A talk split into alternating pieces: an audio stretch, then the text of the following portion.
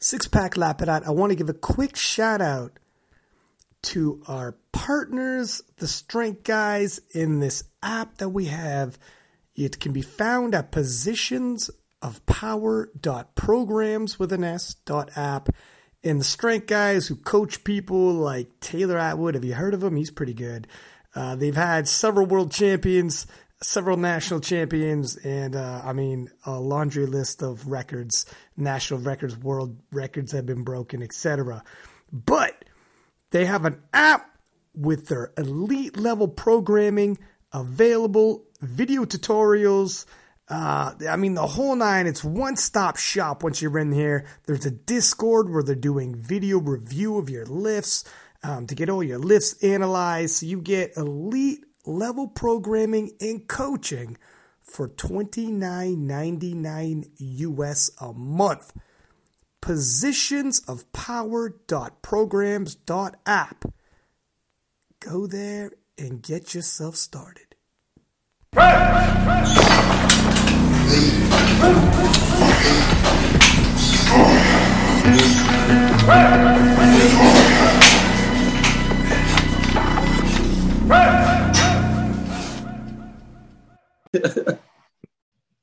okay, it's six pack lap at that. This time, uh, Rory Lynch is back, the linchpin, and we got um, a breakthrough star of 2021.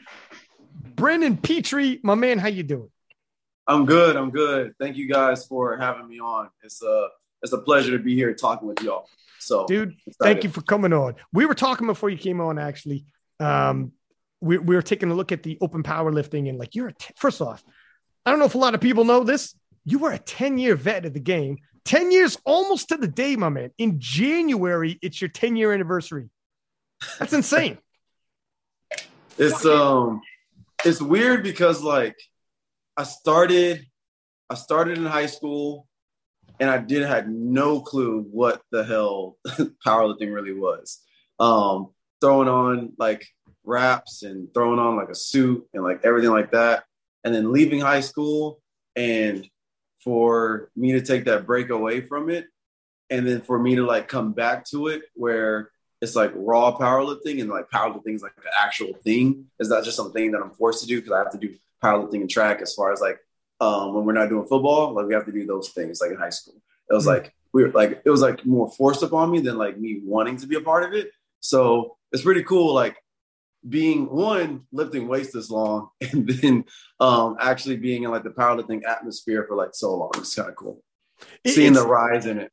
Yeah like like the difference between not only were you in equipment but in 2012 2013 2014 like this is before you know all these massive streams like all all these events now are streamed all over the world. This is before um, Instagram and before like even the YouTube channels are mass. I'm sure there were some YouTube channels, but nothing. Powerlifting in general on social media was like this is before Candito. If he was doing his thing, he was just starting to do his thing. Like this was this is way the fuck back, man. 2012, man. This is like it was a different era it, it, like there, there was no you, you were around and it was like sure shit no king of lifts and nothing like that like we didn't have our media outlets established podcasts and shit like that it was Not just yeah it was a totally different world man it yeah no it was like like i said even back when i was doing it i didn't really it, there was no like continue on it's like i'm here in high school doing this like i'm powerlifting but i just always love lifting weights and i love being strong and then it's like, all right, well, after high school, cool. Like I'm gonna keep this on. Like I still love doing weights and I still like love you know displaying my strength. And then all of a sudden I started realizing that, oh, like there's meets around here. Like there's USAPL, like I can go compete and still do this thing that I used to love, like, you know, as far as like just displaying my strength. So it's and then all of a sudden, like, oh well, now we have like there's national competitions and oh, like you can be on like you know this uh, page or that page and like podcasts started coming out and like mm. these like this whole culture and then like everything that like Russell was able to do as far as like bringing this like the popularity to it and just that like cool atmosphere to like now people want to powerlift. So it was cool seeing how no one could care le- like everyone could care less what you were doing yeah. in your gyms. Like oh you're lifting weights that's cool. But you know do you have a six pack like are you about to do a bodybuilding show? Oh, you're not doing this for bodybuilding. I don't know what you're doing this for then. And now like we're at a point to where you go into any commercial gym or go to any gym at all, and now everyone's like, well, like that's cool that you have a cool physique, but like what belt do you have? Like what meet are you signed up for? Like like you go into like a commercial gym or like a 24, like well, that's the gyms around us, like 24 hour fitness, and then you go into there with like your belt, chalk, all that stuff. You're not looked at as a weirdo. You're looked at as like, oh, okay, he works out. Like you're yeah. right. That's real working out. That, he's getting real work done. Yeah, he's getting real work done. Like people respect it versus being like, the hell is he doing? Like, dude, it, there's, there's nothing more disappointing when you're on the beach. You see a pretty jacked dude. He turns around, you see his back, and you don't see barbell marks across the back. It's like, God damn, that's a disappointment, man. That's front like, right there. Uh, yeah, it's, yeah, we're not the same. He says hi. I'm like, we're not the same. Don't talk to me. Yeah. It's worrisome, you know? Like you, you shake someone's hand and you don't feel the callus. Like, That's right, man. It's weak character. it's soft. I don't like it. I don't want, don't turn your back on that guy. After that one. Like. don't turn your back off on that guy. Yeah. Exactly. In a, when you took that time off, did you do a bodybuilding show? Because you, I, I used, I, I, was, I was creeping you uh, before you came on here, it, it, and I went way back on your Instagram, um, and you had a picture where you look crazy jacked. You're holding a trophy. You yeah. said it was a throwback. You're like, I used to be lean, it, but you didn't mention what it was from. Like, is this, is this, was he bodybuilding at the time? Looked like you could. It was.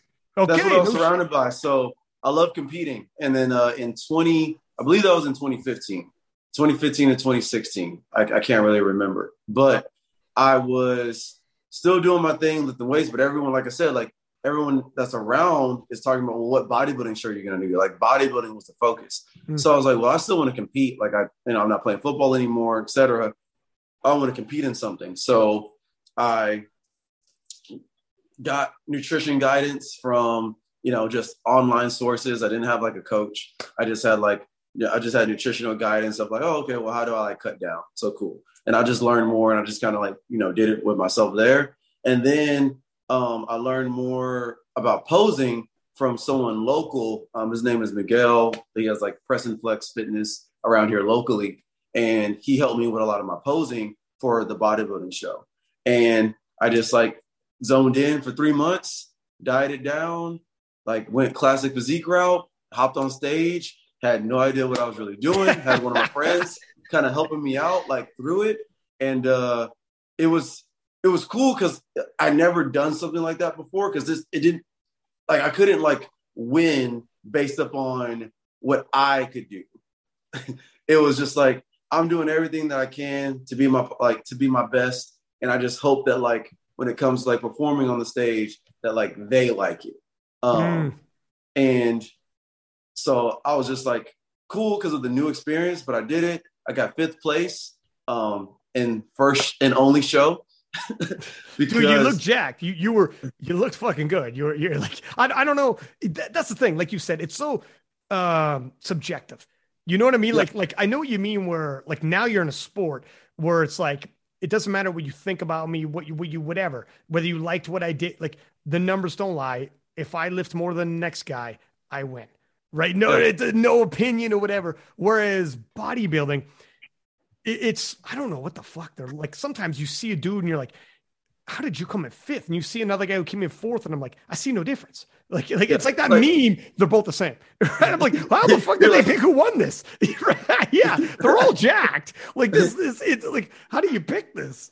Yeah, and that's why, like, for me, that was why that was my first and last, or I would just say last. I may do one in the future, but like that was the only one that I did because I was like, all right, I got top five, I got a trophy, but I don't like that I can't figure out why four people beat me. Like mm. I understood why the number one guy beat me. Like he was like like proportions that like he was just jacked, like he was super jacked. And I was like, okay, cool. But two through four, I couldn't figure out why they beat me. And there was nothing really tangible for me to be like, oh, I'm gonna get better at this so that way I can beat them. Um, mm. and like next time, like it's in my hands to beat them. Like it, it, like the power was taken away from me. So then after that, I was talking with a bodybuilder friend of mine, and then that's when he showed me like USAPL and showed me like, oh no, you can still do like powerlifting. Like you can still do this. And so I did that after my um I came back and did my first USAPL meet after um, my bodybuilding show and like prepped and all that stuff for that. Because we've had a few people, um, you know, bounce back and forth a little bit, and obviously guys like Russ look like they could probably hop on stage if they want to get diced. Yeah. Like the, my man's already diced. You know what I mean? Like it, it, it's there. Um, but it's I've seen. I don't. I'm not like a big bodybuilding guy, but I had a buddy back in the day who was in the bodybuilding, and I went to a couple shows, and I remember being backstage, and he was not the biggest guy. Um, there was a couple guys look far more jacked, diced, and like, holy shit, I don't know if I think my boy's going to take an L today. And then I was like, oh man.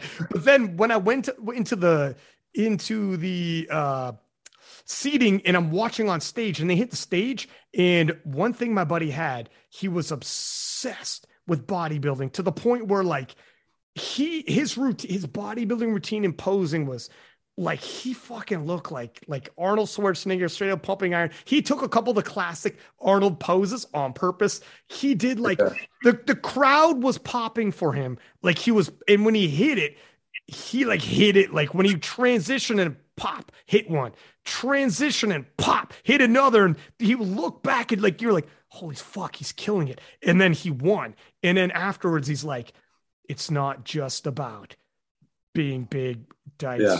Even symmetrical like everyone's pretty close. He was explaining, like, kind of like you were saying, the difference between um, one and four, whatever.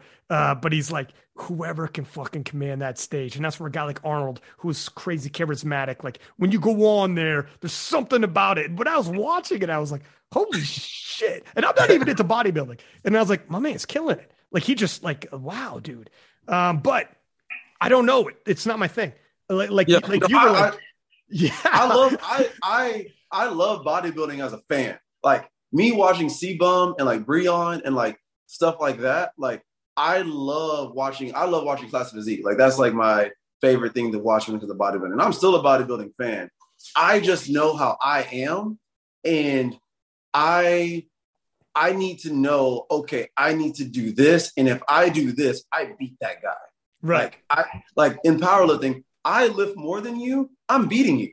There's nothing. Right it doesn't i don't care how great you squatted. like you still squatted less than me so i'm yeah. gonna beat you like i don't care like how you know uh if if my deadlift is a little bit uglier than your deadlift but well it's 100 pounds more so i beat you and yeah. if someone beats me it's like okay like in my head i'm looking at training numbers okay like now i know where i need to push myself and i know like how i'm gaining ground on this person. So that way, as I go into the competition, I have like realistic goals and expectations out of myself in order to capitalize on winning versus like going into the competition and be like, eh, we'll see. Hopefully this is the hopefully or, this is enough strength to do it. yeah, or, or just like um if you can't put your finger on it, like I was talking about my buddy, and it's like not one particular thing he was doing, it's just a succession of posing that he mm-hmm. was doing where it's like you don't know. What if someone didn't but, like but, that? The thing with bodybuilding is like you can even it could is also like the judges that he had that day too. So it's like the judges that were there at that competition, at least what I find out is like the judge at that competition could value the posing, but you may have another person that values symmetry more. Right. You know? Exactly. So then so then the places get flipped, you know, based on the, the based on the panel of that day. And I was like, eh, yeah, I, am too competitive. like I'll, I'll get I'll get mad. I might ruffle some feathers, but it's actually a, a, little bit like a dog show, right? Like it's not necessarily that they're looking for the best behaved or the shiniest, but people just have something in their head and they're looking for whatever is, is closest to what's in their head, and they're like, okay, that's that's what I think you should look like in this yep. category, and therefore you win, or whatever the case may be. Well, it's like controversial to say, like, um, uh, okay, l- let me ask you guys. Let me ask you guys this. Right, Get your opinions up? on this. Is bodybuilding, because I've had this debate with my, my same buddy, is it a sport or is it a pageant? A sport is in you have to display athletic ability in doing it. And I'm looking, I love Arnold Schwarzenegger. And uh, Uh, this is just a conversation. I know some people are going to hear this bit. What the fuck, yeah? But but I'm thinking. I don't like. Here it is. This is what I'm saying. You have to display athletic ability in the process of competing, not not leading up to it in training or whatever. But when when the game is on, it's game time. Your athletic ability has to be on display, or are you showing like pageantry style? You're showing your body. that's where it's like, is it a sport or is it a pageant? And I what do you think? the personally I feel like the actual like day of the you know competition, it's a pageant. I've always felt that way. Um, that the day of competition is a pageant showing off your showing off your athletic body. Um, because the work that you have to put in in order to be able to show off that you know pageant style, it, it's definitely sport like. Like you can't you can't get to the point of the competition. Like CBum can't get to the point of the pageant without treating his workouts like a sport. Um, so it's one of those like weird things. But ultimately, in order for you to win, you have to be a really good at pageants. You have to be really good at just displaying. There's no true at like on the day of the bodybuilding competition. I don't feel like there's any true athleticism that needs to be had. I Mhm. think that you just have to be able to take everything that you went through, all the hard workouts, all the nights and days of you being an athlete, like, and be able to now on this one day be able to just show it off um, without there being any extra sport like work going on. Like, it's, it's weird because you can't just like, because the person who's just really good at like displaying their muscles, ultimately, if you didn't lift heavy and ultimately, if you didn't like put in some hard sessions and hard nights and hard days, like, you're not going to be showing off much. You're not about to win. But You know? put it put it this way: if CBum woke up and looked the way he looked, did not eat, let's just say by magic he did, and he didn't have to train, the judges don't care. You don't have to perform that day. You just have to look the way you look. That that's the Mhm. biggest, that's the kicker, where it's like um, whether you trained hard or not, it doesn't matter as long as you look good. That is the definition of a pageant.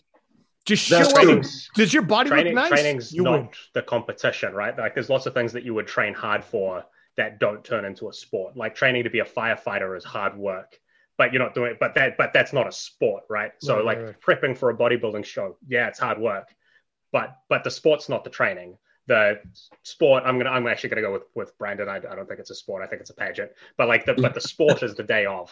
The the lead up to it is kind of incidental.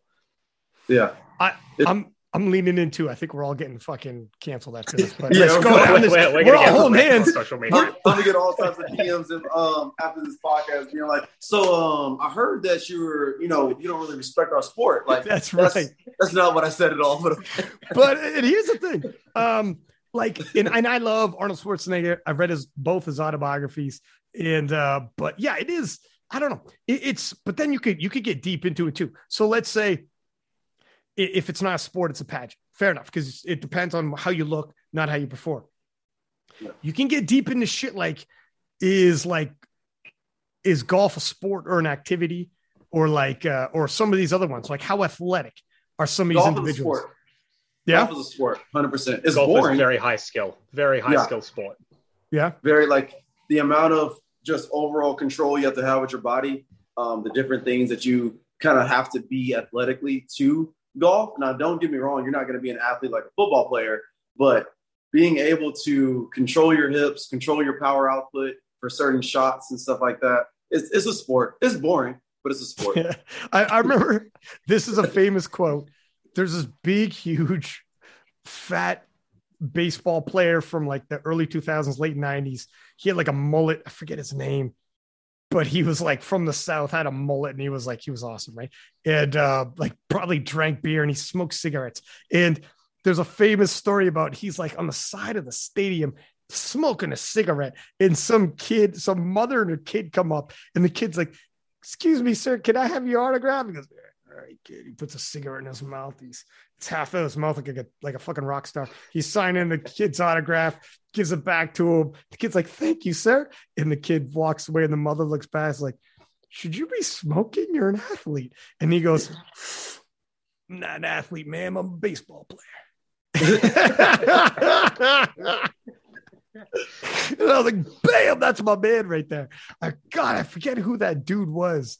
Um, anyways, he was uh yeah, I gotta look this up. It's gonna bother me, but yeah.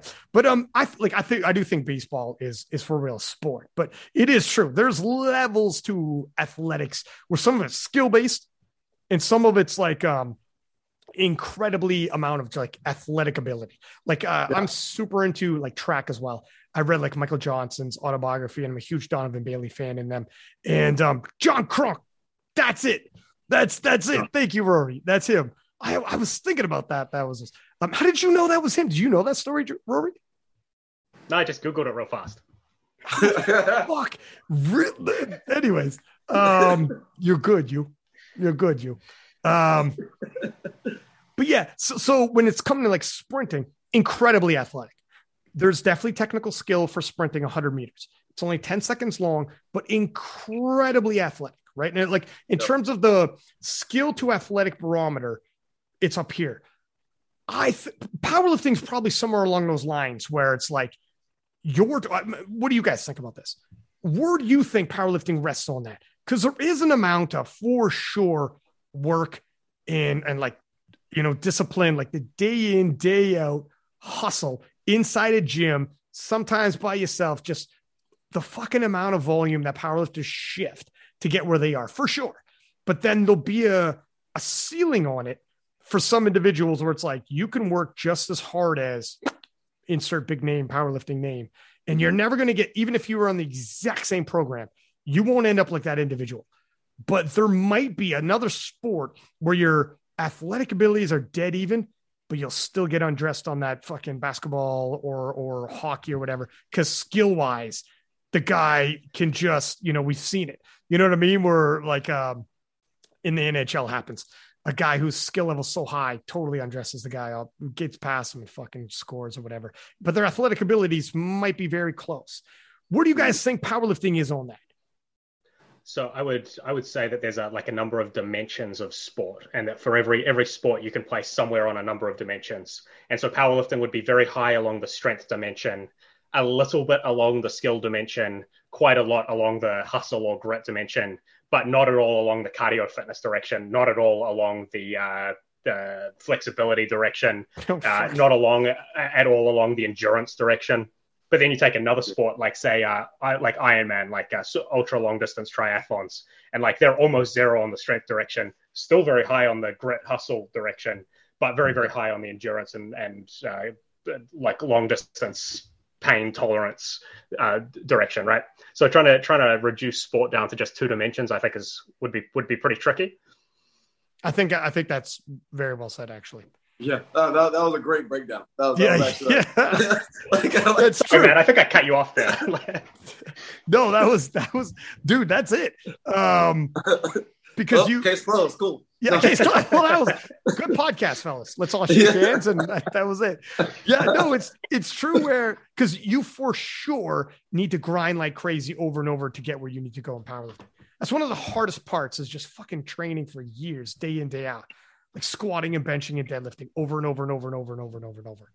It's not like playbooks you're memorizing and, and you literally play a game like if it's basketball or baseball or what you play with your friends and you're playing a game there, there's no game that you're playing you're just squatting and lifting bench over and over and over and over and over it's it's yep. it's incredibly discipline focused like yep.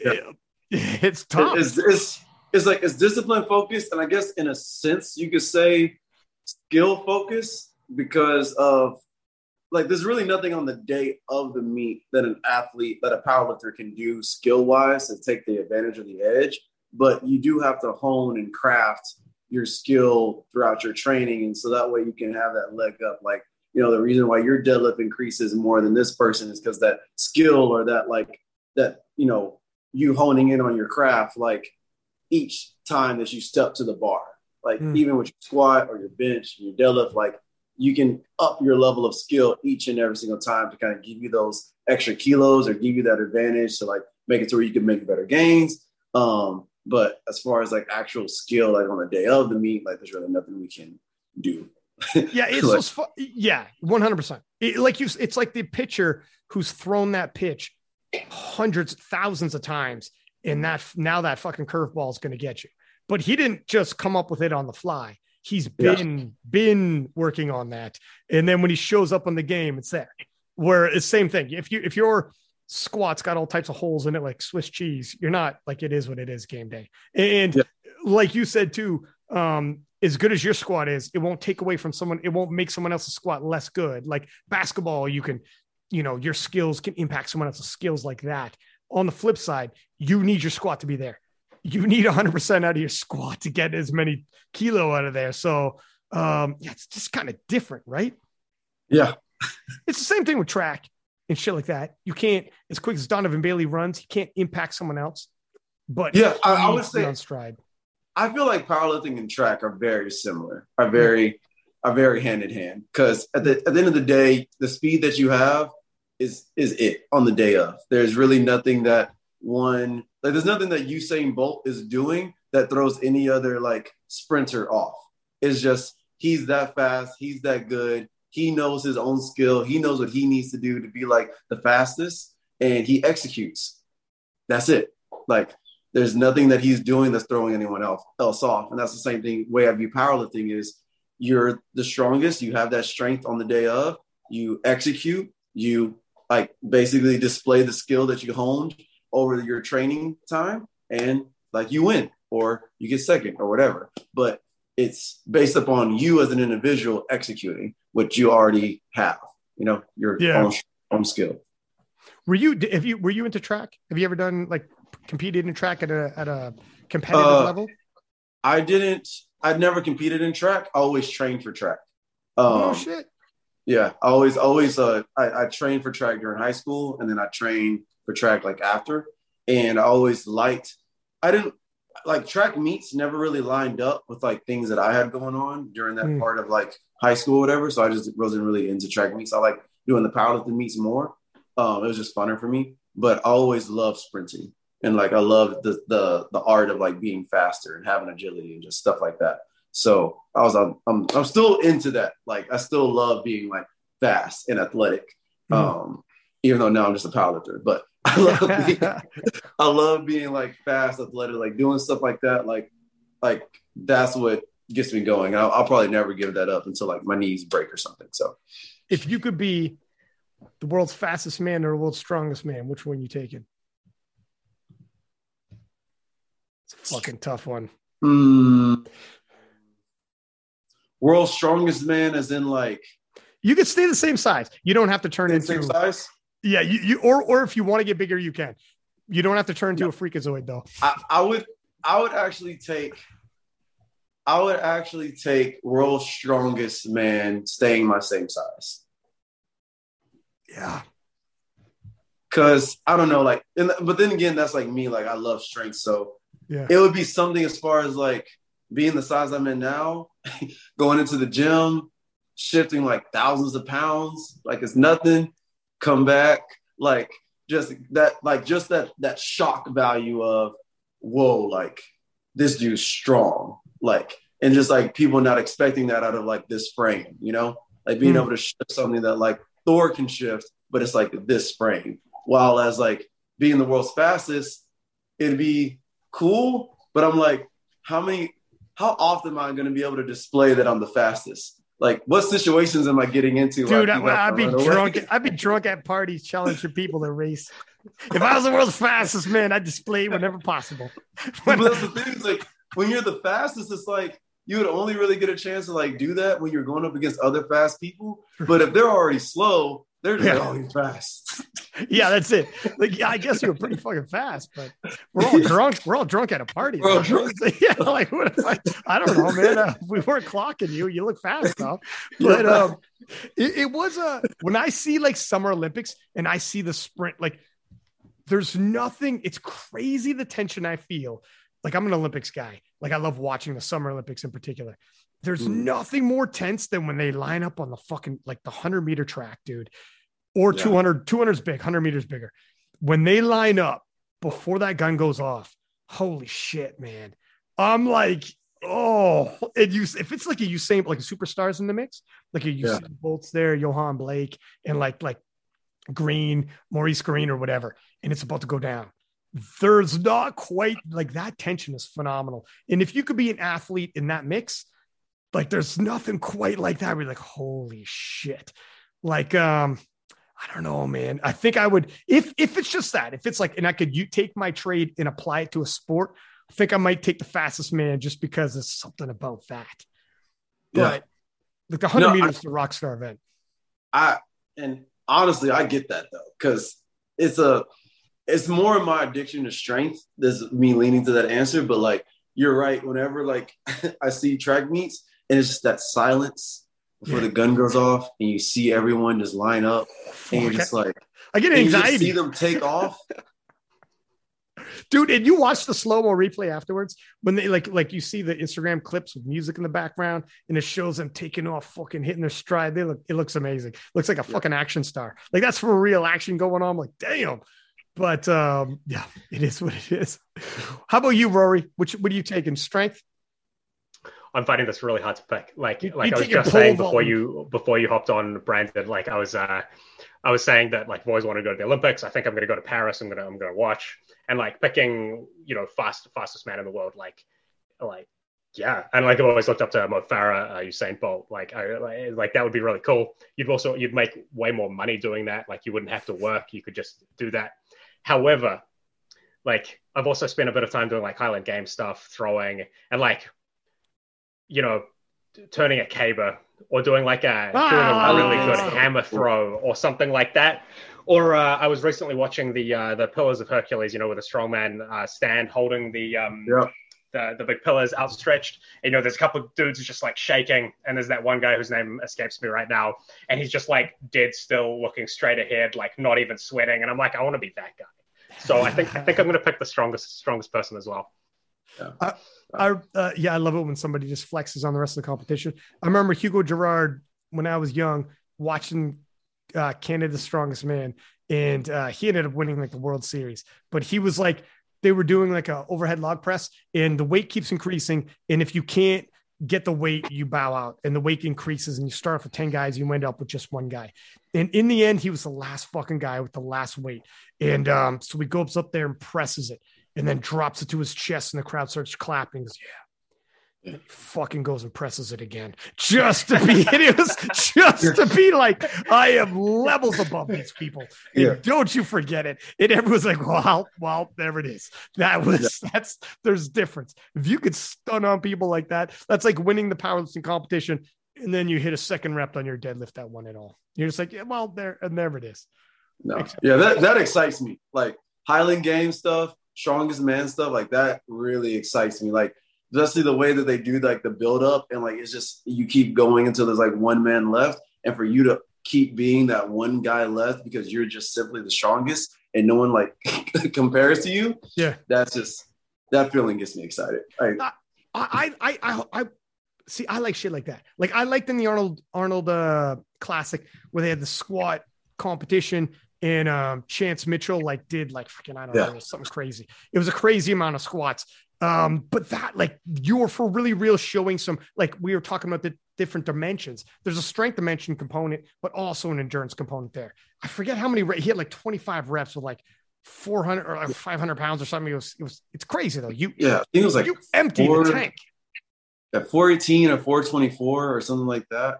I think that he had to do for like reps. I think he did like maybe like close to 20 or like over 20. Like that, that was cool. I, I was there watching that in person. Oh, were you? was- Oh, yeah, yeah, Yeah. So, so you see someone empty the tank, where that's Yeah. like awe-inspiring. Where you know they have no more reps in them, and they go for one more anyways. Like that's like, fuck.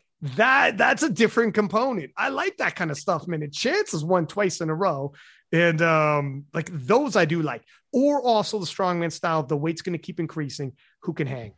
Yeah. And, um, the only problem is one year for the deadlift because they do that way. There was two champions because two guys hit a certain weight and then they increased the weight one more notch up. Neither guy could hit it. So then the two guys who each hit the last weight were co-champions. I'm like, well, that I don't like. You can't have two world that- champions. That, that I don't like. That means someone has to get stronger. That's right. It's got to be like now. Now we got to fucking I don't know arm wrestle or something. I don't know. Something's got to Yeah. happen because There, that's this, there needs to be something else to where they can display strength that, nah, like, nah. yeah. The have that. day the day doesn't end there. Um. Switch to the uh, strict curls to break the tie. Oh Jesus wept. Can you imagine? Uh, for shame. So when you when you left into you left to do bodybuilding and you came back. It was 2017, right? That you came back. Yeah, 2017 is when I came back. And that is okay. So it's funny when you left, before you left, we're talking like Facebook's around, but there's not like YouTube channels are very small. Podcasts, like, like I mean, Joe fucking Rogan was just starting at that time uh, in 2012 and shit. Uh, there was like, there's nothing. By the time you came back, that was lit- 2017 is like when King of List first started, and like uh like streams were on because I started doing commentating for the IPF World streams. Like streams were a thing now. 2012, I don't think there was streams. I remember at one point, my buddy was at the Arnold Classic competing, and I was it was the scorecard, and I was hitting refresh on the scorecard to see how he was doing. That was my stream. He's like, "How's Alex doing?" I just refreshed the page. Oh, the bl- the block turned green or the block turned red, and I know if he hit or missed. You know what I'm saying? That was my live stream, man. And people like, "How the fuck old are you? How long ago was this?" No, dog, this is 2013. You know, this wasn't a long time ago. but um, so you came back, and it's a whole nother world. And when you dive back into powerlifting, now there's podcasts, now there's repost channels. Now there's streams. Now there's some people emerging, like the John Haack Brett Gibbs showdown that happened in 2016. So there was like rivalries and showdowns and people hyping them and SBDs like sponsoring athletes and stuff like that. Like it was a whole different world for you. And equipment's dead, all but dead, on its way out. It's not dead now, even, but I shouldn't say dead, but it's diminished. It's at a diminished. Yeah. And a, a Raw was heavy, heavy on the on the upward swing to what not quite where it is now, but it's on the upward swing. You come back and you're like, holy shit, what is going on right now? Like this is this is the sports blowing up. Who are Yeah. some of the people that are around? Who did you reach out to? Who were some of the? How did this go? You know what's funny? Um, going back, going into it, like going into my first meet. By the way, my first meet I bombed out, which is hilarious. Um, and um, it was Summer Power Fest of that year, 2017, my first meet, and I bombed out. I when I was training for it and I'm lifting, I still don't know about anything about powerlifting as far as like the, like what it is now. I still thought of it as okay. I've done a meet before. I show up like I, I'm coming back from in high school, like the coach being right there at your side, like telling you to like you know, oh you hit depth now, go up, go up, and like Yeah. someone yelling at you or whatever. And so I went into it by myself. I kind of knew what like I what I hit in the gym, and I was like, oh, okay, well, I'll probably start somewhere around there, right? No, um, I had no idea what peaking was, tapering, or like any of that stuff. Um, I uh, just did my own program going into it, and I was warming up by myself. Like I didn't know how to pace warm ups. I didn't know like the importance of pacing warm ups or anything like that. I didn't know like how much weight I should take before my opener, like any of those things, right?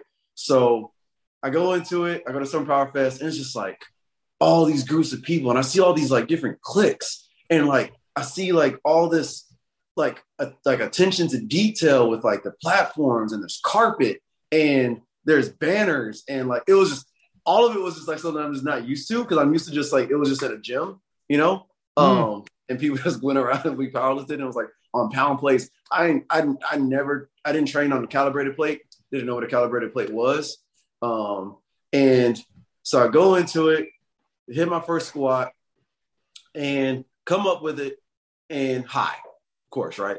Three three red lights, and go for the second one, three red lights. Go for the third one, go ass to grass, come halfway up, fail it, right? And I'll never forget because it was at that moment that I went to the back room and I was like, shit, like, like I don't even know if I could continue on with the meet. Like I didn't, like it just completely threw me off. Like I didn't know like, like all of this would happen. Like this is not how I imagined my day would go. And Chance is the one who actually turned me to kind of like staying on the path for like being in powerlifting, like staying with it. Because he came to me in the back room and he was just like, I didn't know who this guy was. I had no idea who this guy was. And he just randomly came up to me, grabbed me, like patted me on the shoulder. He said, Hey, um, there's this meet in Fort Worth that like I need you to do because you have a crazy amount of strength. You just weren't able to like come through with it today. Uh, and like you, the type of strength that you have needs to be at nationals. And I was like, cool, don't know who you are. Like that's what's up. no shit. and so he introduced um he just said like you know take your training smarter this is that like train to standard come be a little bit more conservative and then like um and then you'll be able to qualify for nationals and like i said i have no idea who this guy is we ended up following each other on IG after that, and then like that was it. I still trained myself after that, still coached myself after that. I d- dove into a lot of research after that on how to like better prepare for the meet, and then I came back and competed in Fort Worth, and that's when I saw everybody, um, which was pretty cool looking back at it now. Um, that was the first time that I met Michael, um, Michael uh, C, and he's one of my great friends, like still to this day. I was just in Dallas with him yesterday. Um, speaking of, I was also in Dallas with Chance yesterday too. So it was Michael there, Chance was there, Russ was there, Mikey D was there, um, uh, Marcellus Williams, you know, uh, my coach, yeah. uh, Swolfester, he was there. So all these guys that are big you know people within the community i didn't really know that there were big people or going to be big people in the community it's just me doing this this quote unquote real first meet um, with all of them uh, and me just trying to qualify for nationals so it was a cool experience because like me and mikey shared the same flight and so we were cool and we've been cool ever since then um, i saw russ in prime time because at, at, at that local meet they actually did a prime time for it and so I came back and was able to watch Russ, I was able to watch Marcellus. Um, I don't think that there's anyone else in that primetime fight that still competes now. Um, but it was just a really cool. that's so that's to, to, answer your question. That's how I got to know more about powerlifting. Is Chance coming up to me, me figuring out who Chance was, me figuring out that there's all these different things, me going to that Fort Worth meet before going to nationals in 2017, and then meeting all those different people and just seeing the the spotlight and seeing like the stardom among them and then like slowly seeing that some people are sponsored slowly seeing like what sponsors are and just kind of like really now truly buying into this powerlifting culture which mm. is pretty cool texas is deep with talent man deep it, it's it's fucking nuts how many like U.S. national champions come out of Texas? How many like people have won worlds out of Texas alone? Let alone like the U.S., but Texas alone is like a powerhouse, man. Uh, from high school right through, it's nuts. Though, if you want to powerlift and you're from Texas, you got a lot of people around you.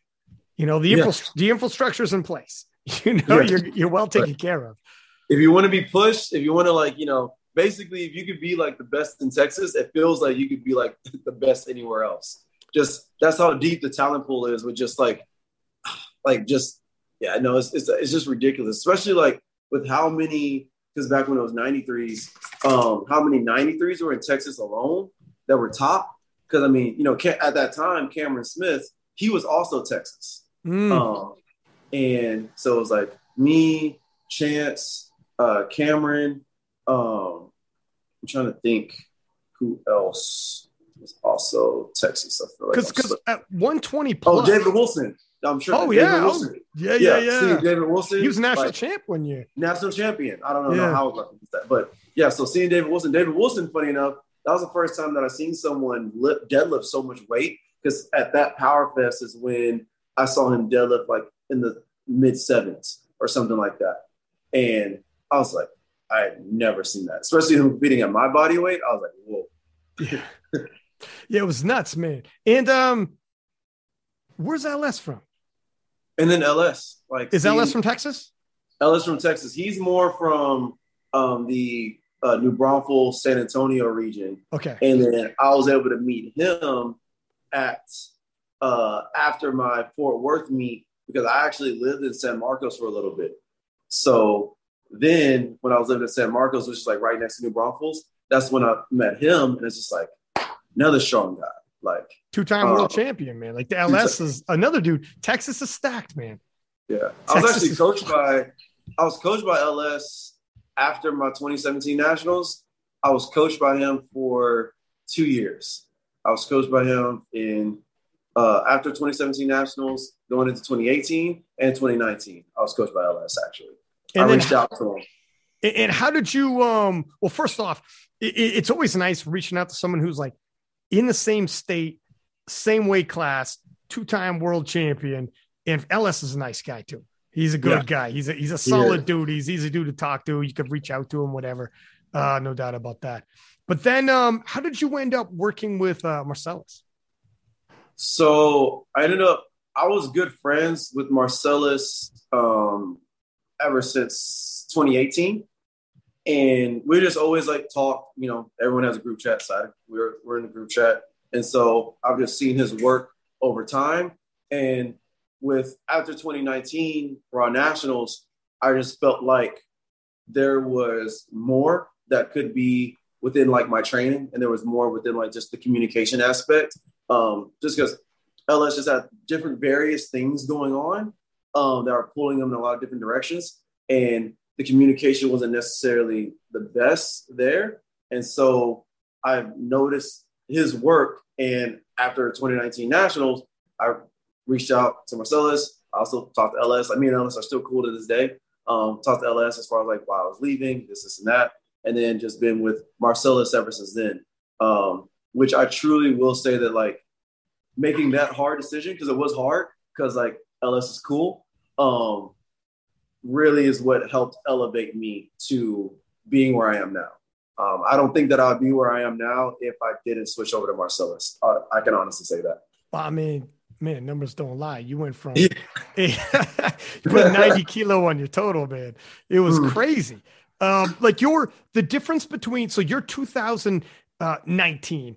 805. That's a respectable total in 2019. If we look yeah. back at like who won, what was winning at the time, like it was things of, you know, in a couple years, things can jump quite a bit. So you were still in range, but the difference between 805 to 895 in 2021, holy shit, man. I mean, you didn't compete in 2020. So to an yeah. extent, anything in the like it's it's weird. Like in powerlifting, sometimes I get excited about people. Rory will be like when we have these shows, and Rory and the fellows will be like, it's not on the platform yet. It's in the gym. You, you like sometimes I'll find somebody and I get all excited and like, let's see what happens on the platform, right? So you don't want to get overexcited or over whatever. It's got to transpire. But um, did you know in 2020, like when you made that switch under Marcellus and things obviously worked out? We know how the story ends, like things worked yeah. out for you. But were you like, holy shit, I'm rocking and rolling here? Like this is you know, I am, I feel stronger and things are really coming together. Like when 2021 comes back, when we come back to competing, I'm about to light it up. You know what's funny? No, actually.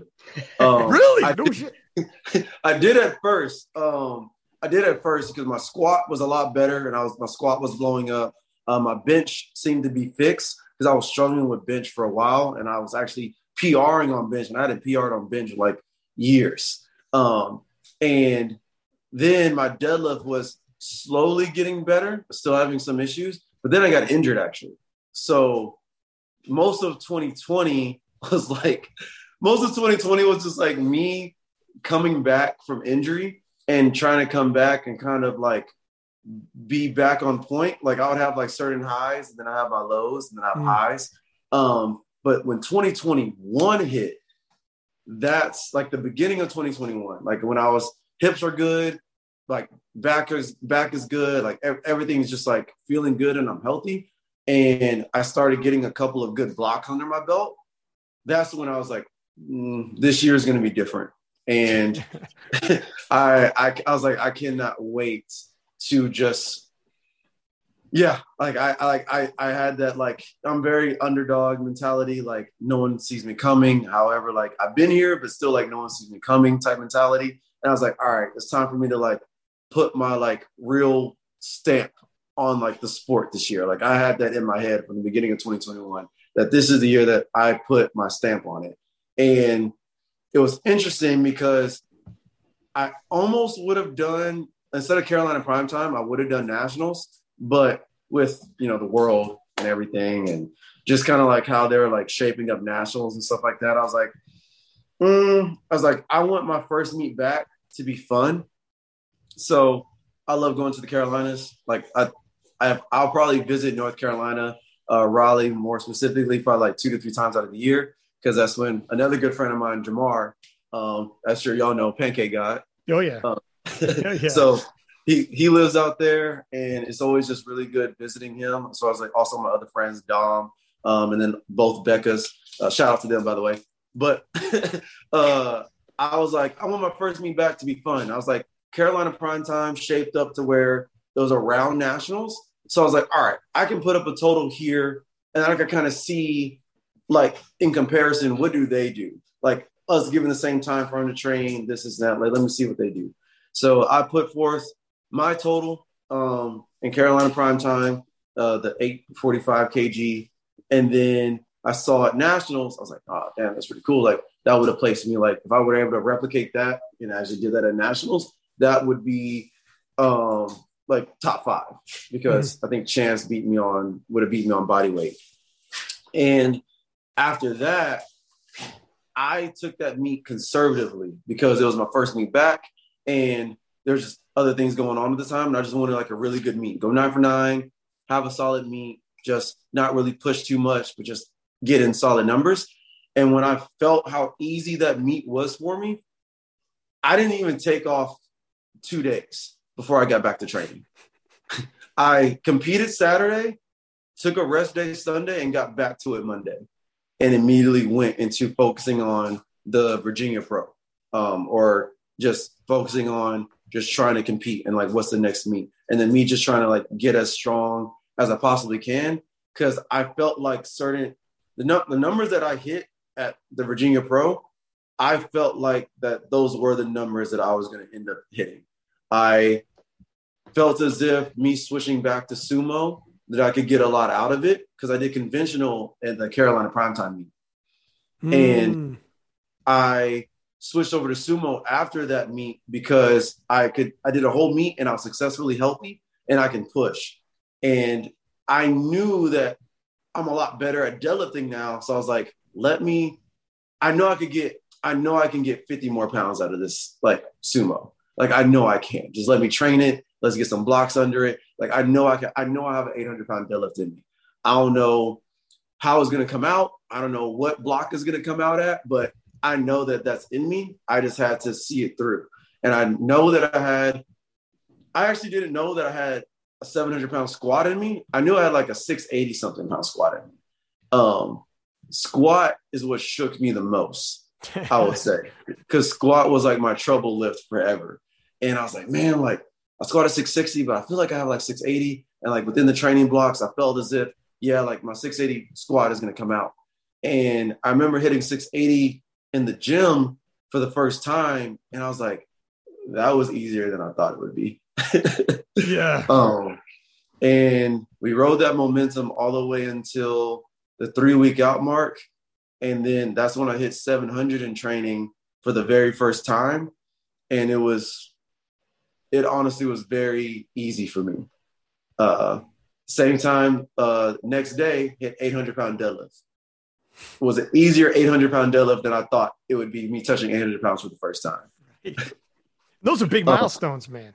Big, yeah, big milestones like for me going through that training.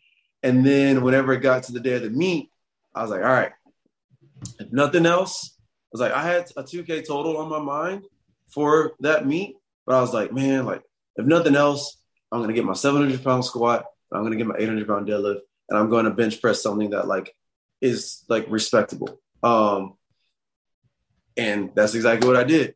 I wanted a little bit more out of myself, like when it came to like deadlift and squat. But ultimately, I was not mad at like, yeah, I, I can't be mad at the total that I put up. Like no. that's what I envisioned for myself. No, the, the 895, like um, you you were not even a kilo over 93. Uh, so you're 93.8. And that 895 would have it would if you were 93 would have been the biggest 93 of the year total of the year, including like US Raw Nats, Worlds, whatever. Um, like it's a monster total. Just putting in, I understand for anyone listening, you know, you did whatever. It's not the same, but because people get upset. But all I'm saying is, in terms of perspective of how big it is, it's fucking huge. Um, like worldwide, huge. You know, like it's a monster total. And it's it's a it was you know we're talking 50 50 kilo from earlier that year and earlier that year when you decide to opt to not do nationals, the other guys do nationals. So you'll be like the radar, ever like the hype on nationals is insane, right? Like, um, we had a fantasy league wrapped around it, yeah. and it was like hundreds of people in on this fantasy league preview shows, recap shows, the whole nine, right? So when you don't do a nationals, you're off the radar. People are looking over here, and you're training, doing your thing, right? And 845 is obviously a big total, top five in the US, uh, probably top five somewhere or whatever. At least it's up there in the world, even if you throw everyone else in there as well. So it's a big total. But you had another 50 kilo that you were going to unpackage for the rest of the world by the end of the year. And nobody, like, it's hard to know, like, all right, like, I, did you know, like, holy shit, after Virginia Pro, people are going to be talking.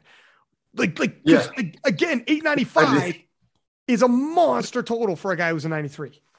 it's uh I, I'm not gonna lie. I, I already it was funny for me when I weighed in because I went into it. I was honestly kind of like shocked of how like light I was. Um, because I had stopped I had stopped caring um about like uh my weight because you know, no weight classes, this is and that. At Yeah. first I had planned I had planned to cut into being a 93, but whenever they changed the weight classes and like it just ultimately didn't really matter. I was like, eh. So I mean, like every day, like I was making sure I was like getting in like 33 to 3500 calories. Like that week I had like Chick-fil-A, I was having ice cream. Um the the only thing that I that I did was like make sure that I was like well hydrated. Like I made sure that I drank like a lot of water just that I wasn't I wasn't overly bloated, but I didn't water cut. Like I just drank enough water, you know? Uh and when I weighed in and it said 93.8, I was like, oh man, this is about to be. I was like, people are gonna really not understand what's about to happen today until after it's done. Do, do you do you now looking back like fuck?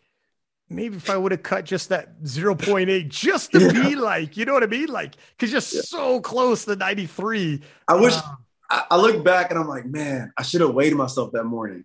Yeah, you know? I- it makes sense. You wouldn't have. Like, I I know what you mean because you'd be like, I didn't think I'd be that low, so I didn't think it'd be, you know, I wasn't gonna cut for whatever. But um, yeah, 0.8 because then you would have been, you know, going at 93 world records like before 93 was over. You could have been like, Yeah. okay, well, that's how we end my 93. Is uh, I mean, theoretically, you still could, right? You like just for the shit of it, cut to a 93 just to be like, what's the world record or whatever goals you have in your mind for historic numbers. It never Yeah. goes away, right? You could, it's always there in the future if you ever wanted it. Um, what do you, so do you think like, is filling out a 100 going to be difficult? Is that, is it like, was 93, would that have been the weight class that you're like, fuck me, I think I could be like, you know, I could really fill out, like, I walk around there. It's not a hard cut. I won't diminish myself. I'm strong as fuck at it. And now that it's 100, you'll have some bigger fellas who are 105 cutting down.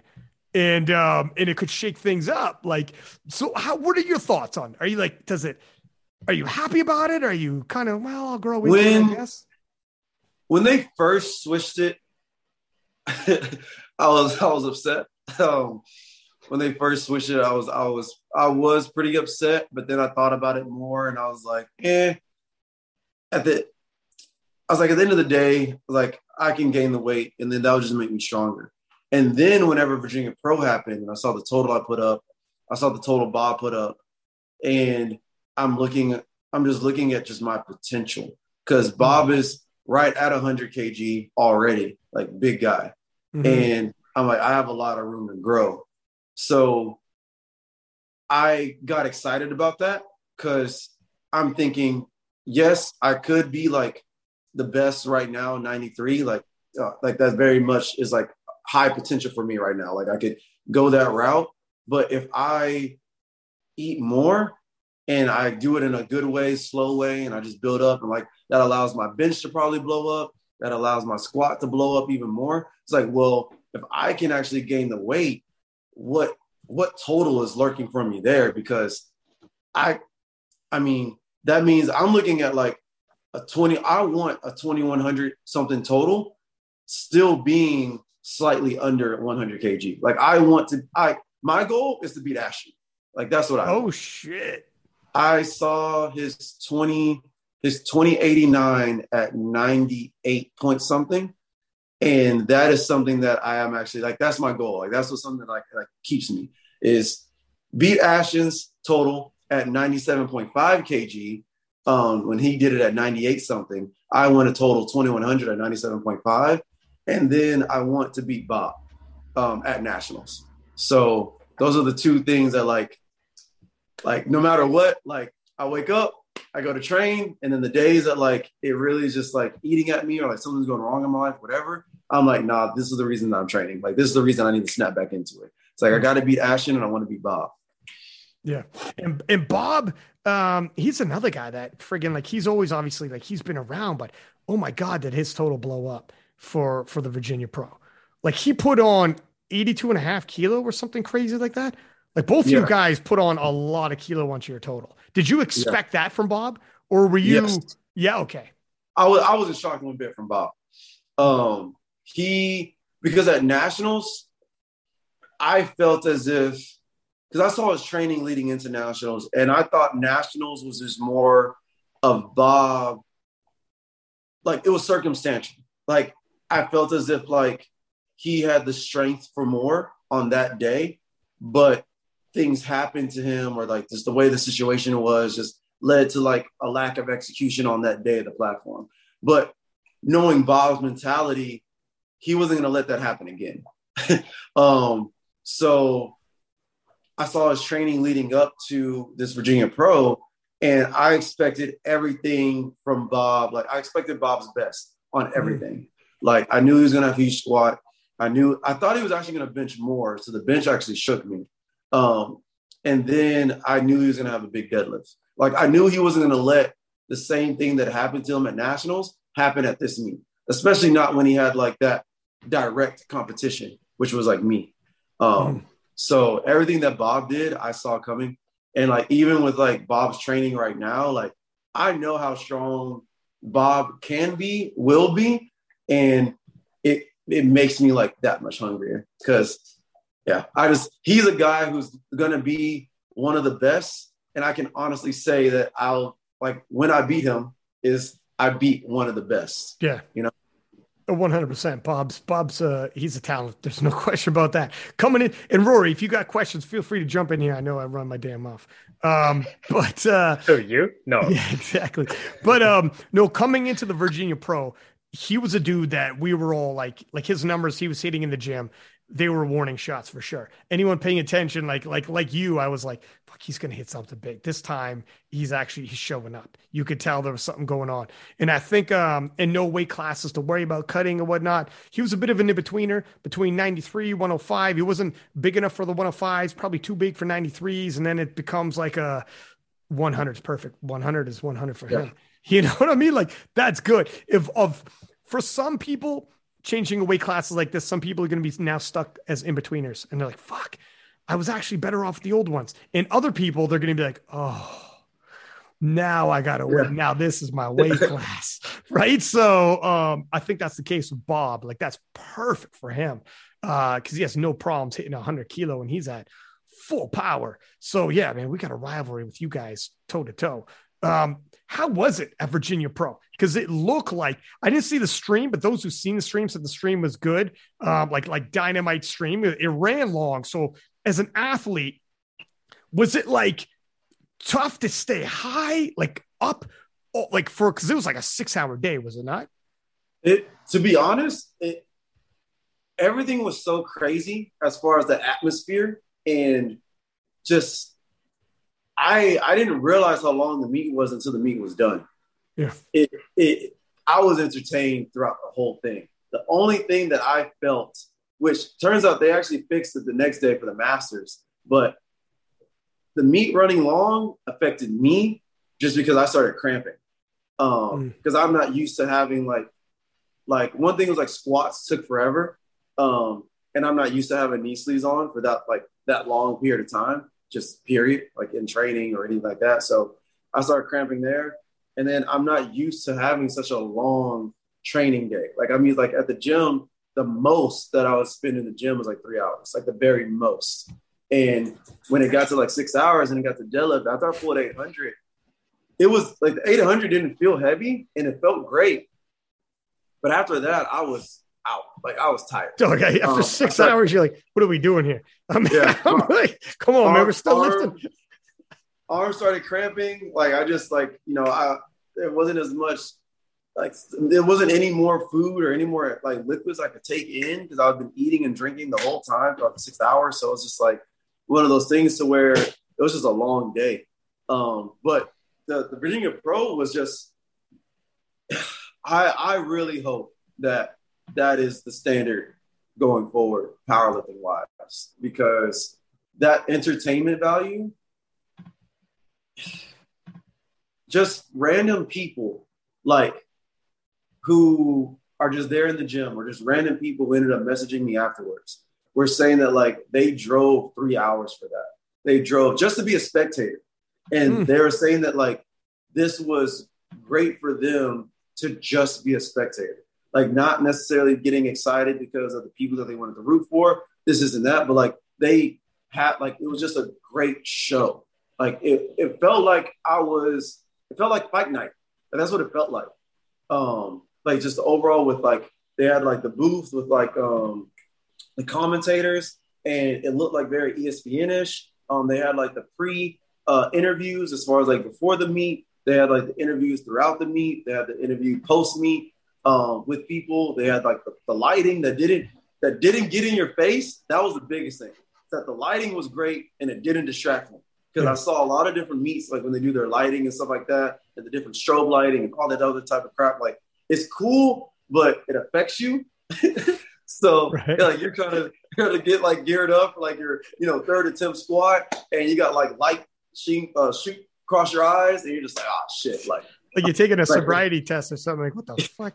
Yeah, like it's just like little things that like basically take away from the lifter, even though they're trying to like do this grand show. Like I like that the Virginia Pro didn't do that. They did a lot of good things um, that made it a great, spectacular show, but the lifters still felt comfortable there on the platform.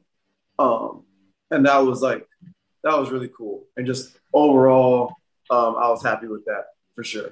Like it was a great meet. It looked, it looked cool. Like the the walk up you know, like like which looks like um like you said it like fight night, it looks like boxers or MMA fighters or like a pro wrestler walking down to the to the ring or the cage. You know what I mean? When they walk yeah. through the crowd or whatever. Um it kind of had that feel at times. Um and uh like the big screens were there'd be displays on the big screens and whatnot. Like it was, it looked cool. It looked like um, it was different because you have fewer people you can dive more into it like a uniqueness of it. Like like a prime like they would do for a prime time right? Like where you could yeah. just be like let's just showcase these people with like pictures of themselves on the big screen and their names and then you could have like a bit of like bio on them and whatnot. And it, it was a good concept and they like it could have went either way on them and it, like it looked like they knocked it out of the park. I didn't see the live stream but this i saw tons of footage though. Um uh, i was like reposting on king of the lifts as they're coming in. So i was yeah. trying to like uh I was taking video off of like people who were there live. Um, so I've been people's DMs and like bang, bang, bang, following on Liftcast. How did you like it? Because um, it wasn't like like straight to head kilos. It was obviously off of converted off of points. Was that were you paying attention to that because you're just more focused on lifting and you let your handlers pay attention to that, or were you trying to crunch numbers in your head, being okay, that means I need to do this? How did you find that aspect of it? Uh, I let Mar- I let Marcellus handle most of that. Um, so it was actually pretty easy for me to not really care because we, when I weighed in, we talked about it right then and there that if I just do what I need to do, I'm gonna take second. So mm-hmm. for me, my focus was just like the lifts itself because I knew like if I knew I secured what I needed to secure, like there wasn't much that anyone could do to take that second spot away from me. The only thing that I did wish I paid more attention to, although I don't think it ultimately would have mattered because of how tired I was. But I look back and I wish I would have paid attention more to how close I was to Ashton for the first spot, as far as like being able to deadlift more. And when it came to like me going for the 815 after, that was just something for me to just like tack on the total. And I attempted it. I tried to get myself hyped, but honestly, I was tired and I didn't really see a point like in me getting the lift. So as soon as it came like halfway up and I started cramping, I just gave up on it because I didn't want to like injure myself, like to injure, like to, to end the meet. Mm. But looking back on it now, I wish I would have known because I was like, if you would have told me I just needed to like deadlift like 840, I would have probably, I mean, I'm, I'm not saying I would have got it. I'm just saying I would have had way more energy and I would have walked right back up I was like, oh wait, I have a possibility to get first. I was like, that was cool.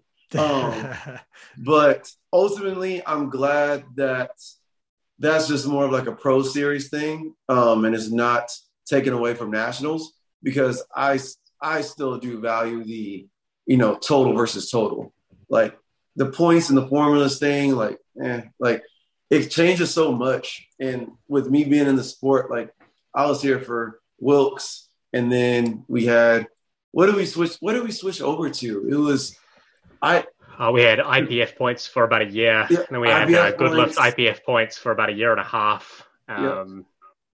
And then now, what's, uh, what's USAPL on now? Dots or yeah, something else? On dots. So this is my fourth. This is my fourth formula that I'm going to be on with with my years coming back to powerlifting. So it's yeah. It's like, it changed, it's it's we're, we're into bodybuilding. We're start. This is a good throwback. This is it's turning into it could turn into bodybuilding where it becomes subjective. You know, you won off Wilks, you lost on IPF points, but if we use dots, you would have came in third. However, if we use like you could have four different formulas and you could shake up your top five depending on what formula you want to use. Where kind of like we are talking about earlier, it's like I don't want that shit. Whereas kilos, head to head kilos, take out formulas, take out opinion, take out fucking it's just, did you lift more than me? Yes. Congratulations. Did I lift more than you? Yes. I won. You know what I mean? Like that's kind of like we were talking about earlier, where I like, we, you know, like I have a our buddy Bill, who's a co-host on this. He's always like, dog, you're always putting down the formulas. And I'm like, I just am not huge on formulas only because, like we were talking earlier, it the context changes. Like if we used a different formula for this uh, Virginia Pro, that we could shake up the rankings. Whereas like um, I don't like the fact that like you'd change rankings off of a calculator. I like pref- I prefer like like you were saying head to head. That's it, baby. Kilos is the only formula you need. There's I, no more discussion. So I think that is fun. Like I, I love the exhibition. Like to me, like I view that as more like exhibition. Like it's more like oh like the the what ifs you know? Like right. technically you know based off this formula like hey you're the best lifter at this meet blah blah blah i think that i would feel better about it if we could just stick to one. I think that would also make people feel better about it yeah. if we actually just stuck to one. Because there's been what is it? Within the past five yeah the past five years it was like four different ones that have been used. And that like makes people like not have faith in the formula because now we have a true like, oh, last year if I did this meet, I would have got this place, but now this year I got this place, even though my total went up, you know, and that causes that you know uh, controversy between the formulas. However, if we can, like, I think this conversation will be different if we have dots set in now for USAPL, and then like five years from now, we never switch from dots, and everyone knows that it's dots, and everyone yeah. knows how to compare with dots. Like that this conversation five years from now will be a lot different. Um, kind of like I don't think a lot of people complain about Wilks whenever it was that for that long because all people knew was Wilks. because it was Wilks for like 30 years leading up right, to it, yeah. and everyone knew what a what a Wilks point was. Yeah. So no one complained about it. It definitely favored the super heavyweights um, ridiculously. Um, Ray Williams could go into any Arnold and just kind of like do whatever total and win. Mm-hmm. Uh, and no one would complain about that because that's just how it was. Because they're like, oh, well, it's just Wilks. It is what it is. Like mm-hmm. his strength is that, and he deserves this Wilks, and no one's going to complain. But now that we keep changing it, now people are like, well, if we're changing things, well, yeah, exactly. That's exactly what it, yeah. you're right, though. Yeah. It's true how, like, if you're used to something for 30 years, if this is the way it was 25 years before you came in the game, it's going to be the way it is the entire time you're in there. You almost don't you're just like, well, I mean, it is what it is. But if it changes all the time, yeah, you are like, well, if we're gonna have this discussion, right? Yeah. Then let me bring up. If it's up for you know, if it's up for discussion, it was up for talks. You know, right. how about we didn't realize we could change that if we're changing things. yeah. yeah. Uh, it's funny. Yeah, that's pretty much it. U.S. Raw Nats, it's going to be straight up kilo for kilo. Um, let's see who wins and and that'll yeah. be it's a whole i know you mean too where like um i and not to say i don't enjoy a best lifter thing like i think there should be best lifter for tournaments i like the idea uh yeah. it's just i don't know it's like a weird thing i have with it like a conflicted thing with it i, I just uh, there's nothing like a showdown did, kilo for kilo did you have that issue back when it was like just wilks Um, you know what? So I did, but l- let me put it this way. I I would appreciate, let's say, um, if John Haack won Worlds and he won Best Lifter. I can't remember. I can't even remember if he won. No, I don't think he did win the Best Lifter. Or who won Best Lifter 2016? Do you remember, Rory? Was it Ray Williams? I Probably will Ray Williams. find it. Keep talking. Okay, so let's. I, I am assuming it's Ray Williams, but I'll forever remember John Haack versus Brett Gibbs 2016 Worlds was like it was crazy big. SBD did a picture of them like with their arms crossed, staring each other down like like two boxers or UFC fighters, and they did like photo shoots like this, and it was like everybody tuned in for this showdown between John Haack and Brett Gibbs. You know, and the, these are like icons of the sport now, but they were like this this was going to make them. And um there's nothing quite like having that. And uh, whoever won that showdown to me, like like totally stole the show for Worlds, which was John Haack. And we all know what John Haack ended up going off to do. So even if somebody else won Best Lifter, put it this way, I don't remember who won Best Lifter. I'll forever Yeah. will remember that showdown. I'll I just looked it up. I'll give you three guesses who the best lifter is. Ray Williams, Ray Williams, Ray Williams. Wrong, wrong, wrong. What? It was uh, Ser- Sergey Fedosienko. Oh, well, see, this is what I'm Mm. saying. So, this is what I'm saying. We're like, I don't even remember who the fuck won best lifter for that. To just Yeah. put in perspective, and that's the best lifter at the world championships. You're the best lifter, and everyone in the world was there. That was the world was held in the US, and I don't even remember who it was, but I remember that showdown, and I remember how I felt leading into the showdown, and we had the big lead in. I remember the, the showdown was so important. For the first time ever at Worlds, they had me do an intro saying, like, this is John Haack. They had the camera on me, the commentator, and I speak into the camera, and they'd never done that before. And I was like, giving the preemptive saying, like, this is our Joe Frazier versus Muhammad Ali. This is our Pete Sampras versus Andre Agassi. This is, these are two undefeated champions from different sides of the world, and they're going to clash on the platform on platform one here today. And there can only be one. And I remember giving the show, saying the Yeah.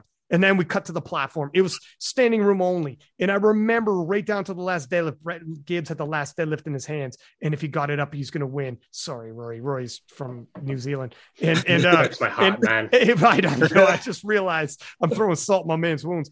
And, um, and he's an inch away from, from taking it. Like, I'll never forget that. So, uh, like, yeah, to answer the question, I think like, like 100% formulas are good too. And I loved how the Virginia Pro, it went, they, they made it work and it was good. Um, but I do, I think there's nothing quite like straight head to head. But it's Yeah. tough, man, because with the straight head to heads, the reason why Virginia Pro was very clever and creative, the straight head to head, it's difficult to find two guys, two girls that close for a Brett Gibbs, John Haack situation where it's right to the last deadlift, could be back and forth. Oh my God, that was amazing. Sometimes it's not like that. Sometimes it, it might be like a Russ where like he's quite a bit ahead, or a Yeah. Taylor Atwood where Yeah. Taylor's quite a bit ahead. And You're like, fuck me, we can't have a showdown. It's been years in the 74s. We haven't had a showdown. It just, it's been years. Taylor's like, we just, it's just not happening. Yeah. So what do you do? So Virginia Pro's like, we can't hope that two guys are that close in total. So it worked. Their idea was like, fuck it, we're gonna do the formula. And it might not have worked. It might have been, it might not have worked, but it fucking worked, which is good. Uh, so I'm it glad. worked.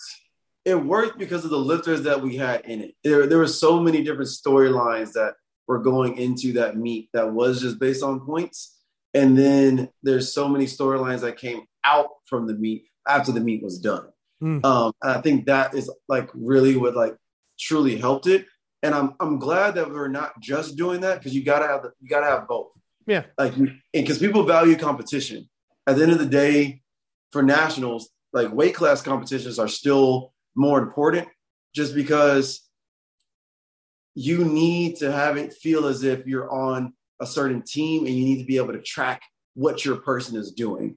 Like when it comes to like the best lifter thing, it was cool because of our performances and what we were doing in general and people seeing some weight class like battles within it. But ultimately it was kind of like you didn't really understand who was like really about to win until like you were listening to the commentators like towards the end and everyone was pulling for placing and stuff like that. But you couldn't really just look at the total and be like, oh, oh man, he's like really beating him. Like, like nope, we were all just up into the air. Like we're Yeah. all just kind of like He- for- Here's the thing. Yeah. Sorry, go ahead. No, I was Uh, saying, like, as it a- was just all in the air. Like we all just didn't really know until like it was everyone started pulling because then that's when everyone's points started just like getting different because those spinal deadlifts started getting locked in and those points started shifting. Whereas the total, when you're going head to head, those battles of knowing is this person versus that person, and you see the the lifts that this person is making in comparison to that person. Like I'll like, for instance, I'll say battles that I remember or things that stick in my head. I remember Michael versus Taylor in 2019. That like seeing Michael out squat Taylor, seeing Michael out bench Taylor, like going into deadlifts, him not like of course he cramped and he had to take like the token deadlift and stuff like that. But Yeah. everyone was like going crazy Yeah. because this is the first time they're seeing like Taylor literally just get outlifted. You know, like you watched it. You watched Taylor come out and do his lift, and then you watched Michael come out after, and then be able to have that two and a half or five kilo more than this guy that you like. You're on like the team of like, oh yeah, Taylor has this, and you're watching him like, oh whoa, whoa, maybe I don't know, like does he Yeah, have yeah. it? You don't need a just- calculator. I know. Yeah, No. you don't. Yeah, Like, no you one- knew. like, no you knew on the fly. Yeah, no commentator has to say anything. You Right. see it.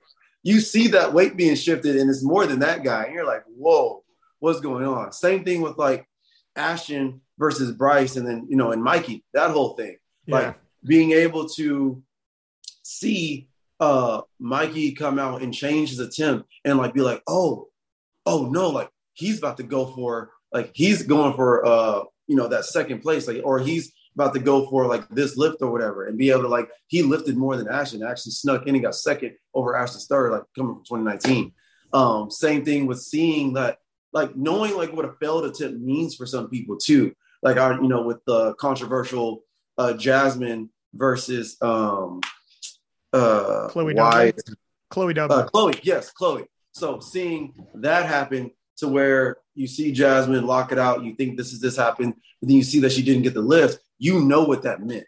And you know it's like, whoa, wait, what's going on? No one has to explain it to you. Like you, you, can do the math in your head. It- it- you're like right. You look at the scorecard and you're like, that would have gave her this on the forecast. Now she's got that. Like it's, you're right. Yeah, like Yeah. it- it's a, it's so much easier to follow as a sports fan than if it's different weight classes. So it's not by kilo, it's by points. And then you're like, well, if they get this, I got to crunch the numbers. If they get that, I'll crunch the numbers. But then what does this squat transfer into that when we get the bench what does his bench turn into calculator wise like it's hard to Yeah. for- forecast whereas kilos is kilos that's it Yep. you know it's an easy addition or subtraction man there is no you know what i mean yeah i know i totally get what you're saying um And it, it just it just keeps the audience it keeps the audience in there just for a longer period of time because I, I feel like at the Virginia Pro, if it wasn't so flashy and it wasn't just so entertaining itself in general, I think you would have lost people because like they couldn't keep track and they couldn't like they're- like they couldn't buy into it. Whereas when you're watching that head to head matchup or you're watching like the you know the kilos go back and forth, like you you don't have to be told to be bought in. Like you're bought in based on the performance, and you can easily track it. And so you're like, okay, let's see what happens on bench. Ooh, okay, like like this is happening on bench. Okay, like that's how that, that's how that finished. Deadlifts come. Oh, what's he opening up at? Oh, he's opening up at this. Like, Mm. oh, this is like you can you yourself as a fan can be bought into it the entire time without even having the commentator support. And then you add the commentators to it, it just makes it to where like you're at home, like you're watching on a live stream, you're at home getting the food ready, pop it up on the big screen, and you're just like you're you're really sold in and bought into it because you understand like you got to watch every aspect of it. The Virginia Pro, I feel like if it wasn't as flashy, I feel like people would have like tuned off and then came back when around around deadlifts to kind of see how things are shaping up. You know? Yeah, it's kind of like um we had said this on the previous podcast, Rory, where like if you're playing basketball and it's like you make a hoop from the same distance as me, but because I'm shorter than you, I get this many points. Because you're taller than me, you get slightly less points. And that's the calculator. And then if everybody's doing that, then it's like, fuck means it's hard to keep track who's winning. Uh you, Yeah. you both got this many hoops, but that doesn't mean because there's a calculator involved. So then it becomes a lot harder to track that basketball game. Whereas it's like, doesn't matter how much our height, whatever. I get a hoop from this distance, it's three. You get a hoop from the same distance, it's three. I dunk it, it's two. You dunk it, it's two. That's it. Doesn't matter. It is what it is. Yep. A lot easier to follow and keep track of. And and and you're right. Like the fans can see it. add in commentators to tell us background stories. Uh, you know, it just whatever to make it a little more interesting. And then it's say less. I got you. Uh, you know, I can. I can, this is a story easy to follow. Um, in, in talking about some of those storylines, like how cool was it? Did you get to see Ray Williams squat a thousand pounds? I did. This, that was actually my second time being able to see it. Um, cause I, I competed at Arnold 2019. Oh, was and, that the first one? Yeah. And that was uh that was when I saw him. No, I don't know if that was no, I don't think that was the first time he squatted a thousand. But that was when he broke like I think he squatted like a thousand fifty or it was like it was when he was well into the thousands. And it was like like just seeing him be able to do that live was crazy. And then him coming back and having his redemption meet and him being able to like squat this thousand, like it was just it, it, was it's still crazy. Every single time I see him squat a thousand and he's just able to blow it up, it's just it just doesn't seem real. It doesn't like I'm watching it, I'm here live, viewing it, he did it, and it just doesn't seem real. Um, it's funny, funny story with with Ray. He's that that dude's funny. We're going away ins and he's like walking by and stuff like that or whatever, and he's like, you know, trying to like get through. And he was like, "Excuse me, big guy." Da da da da. I was like, "Stop." I told him, I was like, you admit I was like, it. I was like, you are not about to call me big guy. It's like you like do not like, literally twice my size. Huh? It's like literally twice your size. Yeah. Like literally twice my size, maybe a little bit more. And maybe don't act as if you even have to say excuse me, like to give me a warning. I see you coming. Yeah, I was already moving out of the way. I saw that you needed to get through. I know how this ends up. I, I can understand that you're about to walk me over, like run me over if, if I don't move myself out of the way. So I just thought that was funny. And it's like, oh, excuse me, big guy. I was like, you don't, you, you know, you, you don't mean that. I'm not big. You, you're, you can literally dwarf me.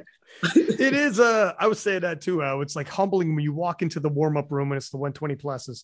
If it's like a, a flight of 120 pluses, it's like a flight of like six foot three, uh, some of them are like there's a couple there's one dude i think from the netherlands who's like i swear to god he's seven feet tall. He looks like he's from Jesus. game of thrones. He should have an axe in his hand and protecting a wall somewhere because he's from fucking game of thrones. It's crazy. Some of these dudes are huge.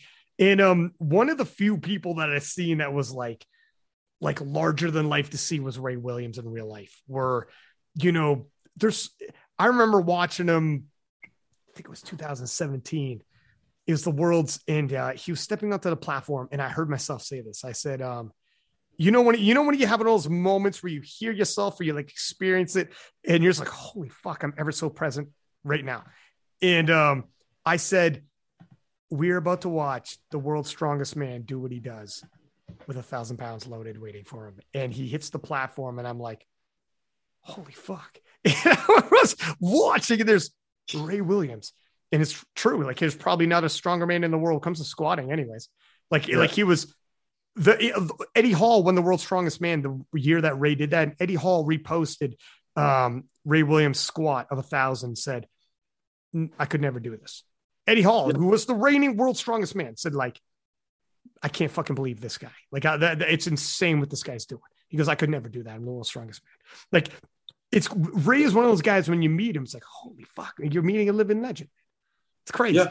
No, you you a, a guy to put a thousand pounds on his back have to t- like like the, the overall just danger of that alone of putting a thousand pounds on your back and for this to be the guy that takes it down to depth and like come up with it and sh- like make it just seem as if like it's not a thousand pounds like he like he's like a rocket like he just comes out of the hole and it's just like like there is no like slow, um, no slow grind coming out of the hole or anything like that. He just shoots out of the hole with a thousand pounds on his back, and he's able to rack it, walk away from it, do a celebration or something, go continue the rest of the lifts as if like he just didn't he didn't do anything that was that big of a deal. You know, like it wasn't that taxing for him to squat a thousand pounds. like that's. Did, have you ever have you ever walked out like a thousand or just like just fuck around, just be like, I want to see what a thousand pounds is like on my back? No, never. You got to do it, man. You got to do it. You can squat seven you could walk out a thousand. I, just to feel it. If I I could don't, squat, I don't know if that math lines up. I think you should do it, dude. I, look, talk to Marcellus first. Okay. I don't want you to get hurt, but that'd be if I was you, if I could squat a seven hundo, I'm walking out a thousand just to feel what it feels like. Or just unrack it. Don't walk it all the way back. Just let me fucking know what it feels like. Don't hurt yourself doing some stupid shit. you haven't lived Um, yet. You haven't lived yet till you got a thousand on your back. See, that's the no, that's the thing. I feel like I would hurt myself just trying to unwrap it in general. My shoulders and my back would just look at me and be like, "You're No. funny." Yeah, that was a problem. This is a bad idea. Yeah, it is what it is. It is what it is. Um, so what is next for you, by the way? So Virginia Pro blew it up. First off, I want to ask you, after Virginia Pro happened, holy shit, did you send out a casting called uh, Yeah, I'm Here Now? Um, you threw a 50 kilo on your total. Anybody like every everybody and everybody knows about you all over the place now. Um, what was it like after Virginia Pro? Before we move forward, I was about to ask you what's next, but right after that happened, what was it like when it's like, holy shit, that was exactly what I wanted to? Was it what you wanted to showcase? Did you feel like you lift a little something on the table? Did you beat your expectations? And then people's reception afterwards. Uh, for myself, I actually I was happy with my performance, but I knew that I had more, so that kind of like ate at me a little bit. I wish that because for me on squats, the 700 didn't feel heavy, and I was just before I even took the 700. Like this is I have 700 pounds on my back, and I'm about to squat it. Both my quads cramped before I took the 700. And I squatted down with the 700, allowing for the cramp to kind of like unwind. And I pop up with the 700 racket, and my quads are dying. Um, and then I walked back, like I had uh, Ashton helping me out. He put like biofreeze on me, and then I had another one of my friends, a B. He like put a Theragun on me and just tried to like get it to where I could stop cramping. Um, and then I went out and I unwrapped 722 and it didn't feel heavy. However, when I got to the bottom, I just had zero leg drive, zero quads. Um, Mm. And based on the speed of the 700, I knew I had a little bit, I knew I had more in me squat wise. And so, like, I wish that I was, I would have been able to do that because if I would have had that, that would have secured like a 2K total. But outside of that, that's, I couldn't be any happier. Like, I, I was happy. Like, Mhm. I was able to take what I did in training, put it to the to put it to the platform. I was able to shock and basically put myself on the map um, as far as like being one of the best in the world. And after that meet, the amount of reach that I was able to have with like just people in general, people uh, reaching out to me in DMs, uh, people like congratulating me, talking to me, just different international lifters like reaching out, like Panna, um, he reached out to me. No shit. Um, yeah, yeah, dude, 60 dude, Pennant from France is just like, let me slide in this guy's DMs. yeah. He like congratulated me on the meet, congratulated me on just like they're all viewing of a, a documentary that we like put out in Seen regards to like Seen it, man. I seen Yeah. it, dog. It's good. appreciate it, appreciate it. So it was cool um, getting that uh, love from them, and then it was just cool getting love from like people in general. Like now, like I go places just within the powerlifting community, and like people just saying like, "Hey, man, like that was just like a crazy meet. Like that was great. Like this, this, and that." Um, and then just overall, I don't know. Like the overall energy that I have now is like I'm just I'm so hungry for more because now I have the chip on my shoulder. Like now people expect things from me. Like because before I could like before I could have just done whatever and it wouldn't have been a big deal, right? Until I until I totaled the 895. But now that I told it's 895, I have this big expectation on me now. Like, what is next for me? Like, what what am I gonna total next? Am I gonna beat Bob? Like all of these things. And it makes me hungry. Like it's just Mm. like, yes, like feel like feed like I love people like uh expecting high like uh two white lights uh other podcasts with angelo and steve they within their storyline they had high expectations uh of me only because angelo gets to see me a lot um because he's here in houston now so he kind of like knows what i'm capable of He lives in Houston now. Yeah, he lives in Houston now. He moved. Man, Texas, everybody's going to Texas, man. yeah, everyone. Yeah, no, it's crazy. Like he's here, uh, Jamal's here, you know, in Houston. So um, now he lives here. So there's a bunch of people like like Houston's turning into the powerlifting mecca. Or, Yeah, I man. swear. Um, but so like when he was talking on the podcast, like even going into the Virginia Pro meet, the expectations that he put on me, I was like I I feed off of that. Like I love that. Like I love being able to walk into a meet and the like people expect something out of me and I have to perform. And if I don't perform to a certain standard, people get disappointed or like I let people down. Like I love that being the case versus I go into the meet and I always have to like shock people or I go into the meet and no one expects anything out of me. Mm. Like that doesn't give me that that same drive, I guess I would say. But like it's nice knowing now that like no, no matter what platform I step on, people think and people like just pay attention to what I'm doing. People pay attention to like, oh, oh, oh, hold on, hold on. Peachy's about to go squat. Peachy's about to like go bench. Peachy's about to go deadlift. And it actually means something because they're like, oh, like he actually is, is a contender in this meet. Like, let's pay attention. And it like puts that pressure on me. And I love pressure. Love pressure. it's fun. It's funny. Uh, another Dallas guy. I remember Russ saying in his comments, one of his captions um, was, "This type of pressure is a privilege." Yes. And that's it. One one sentence. I think I don't know if it's leading into Worlds or Raw Nats is one of the big meets, and he's like, "This type of pressure is a privilege," and that was like fucking. Some people like when they feel pressure, they feel the opposite. They don't like the pressure. It's putting you know it's stress. But he put into context like, no, but people care. That's why you feel pressure. People Yep. actually care what you're doing. You know how unique that is? 99% of people walk around, no one gives a fuck. You know, whatever you're doing, whatever the shit. You're competing in a sport and people actually take notice and people who've never met you in real life like are watching and and could be like, you know, Petrie fans and be like rooting for you and like it's pressure, but it's a privilege to have that. You know, not many people ever have that.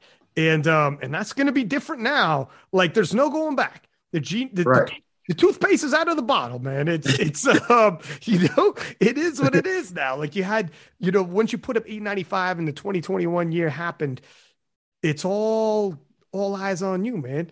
Um, which is like if that if that makes you rise to the occasion, 2022 is going to be big for you. Yeah. 20. Yeah. This is one of the things that I, I would tell people is like, this isn't, this isn't the coming out party of like, oh man, I made it. I said, no, no, no. This is more the entryway to me just beginning. Mm. Like this, this, this is the start. This is, this is my start. This isn't like, oh, I worked this hard and worked this long so I could get to this point. No, no, no, no, no. I am finally starting my powerlifting journey. This is the start of it for me personally Mm. because now I have it to where the pressure's on me. And that is a whole nother level of lifting at that point.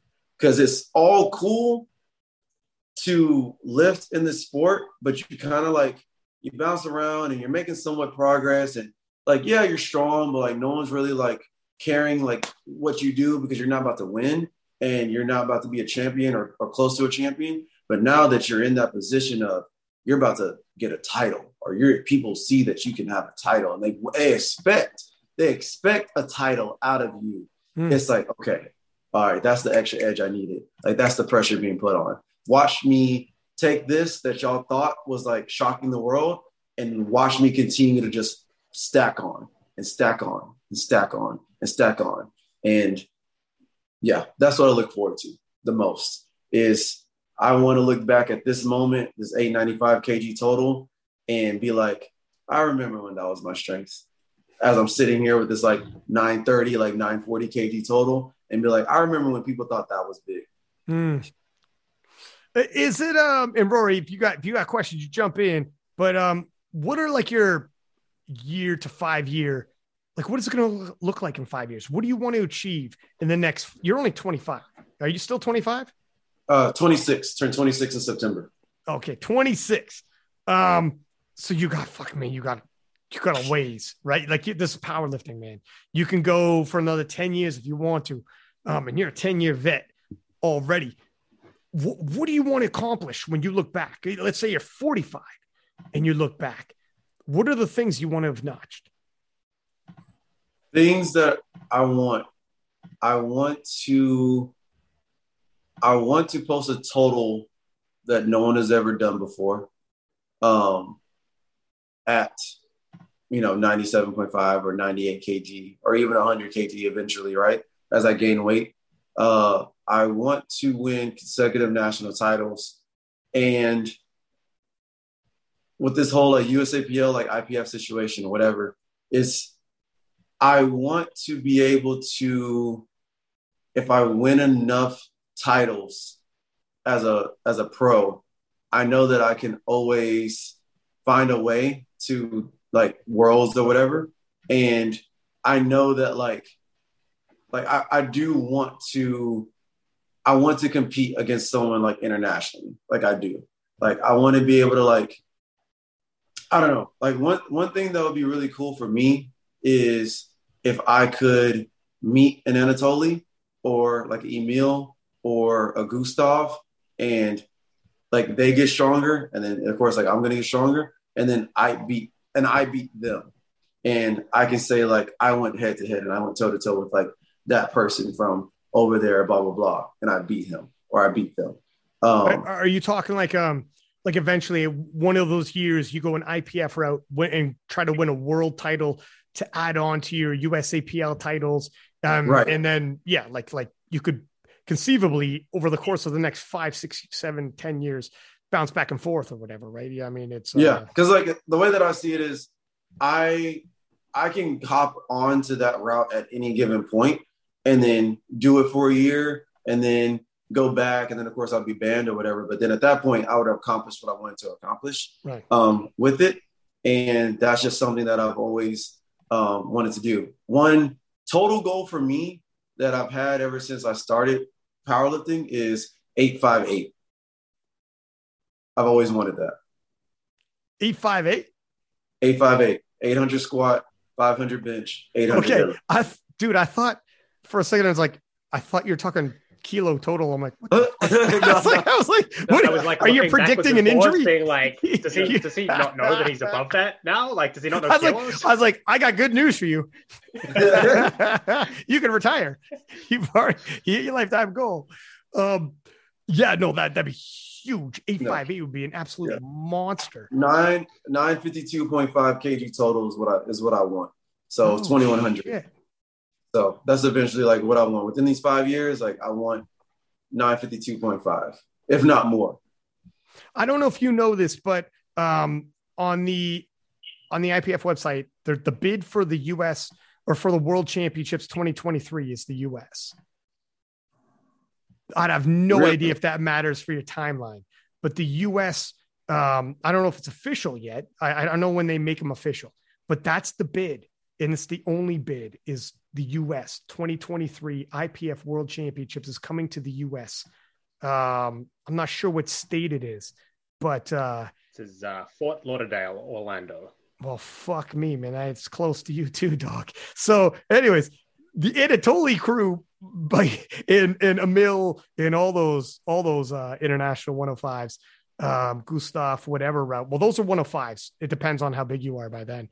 But um, I mean, or or Gavin Adin and and Kaiko are still 93s. If you're still 93, um, like they're they're going IPF. So whatever round, whether it's 93 or 105, Worlds is coming to to the US so much shortly, my man. So, anyways, it, it depends on uh, whatever. Um, and remember, it's it's suspended, not banned, so you could always go back okay. and forth. It's just within twelve months. There's like a, a, space in between, so you just plan it out and be like, okay, this year's this route, this year's that route, yada yada, right? Like you gotta. Yeah.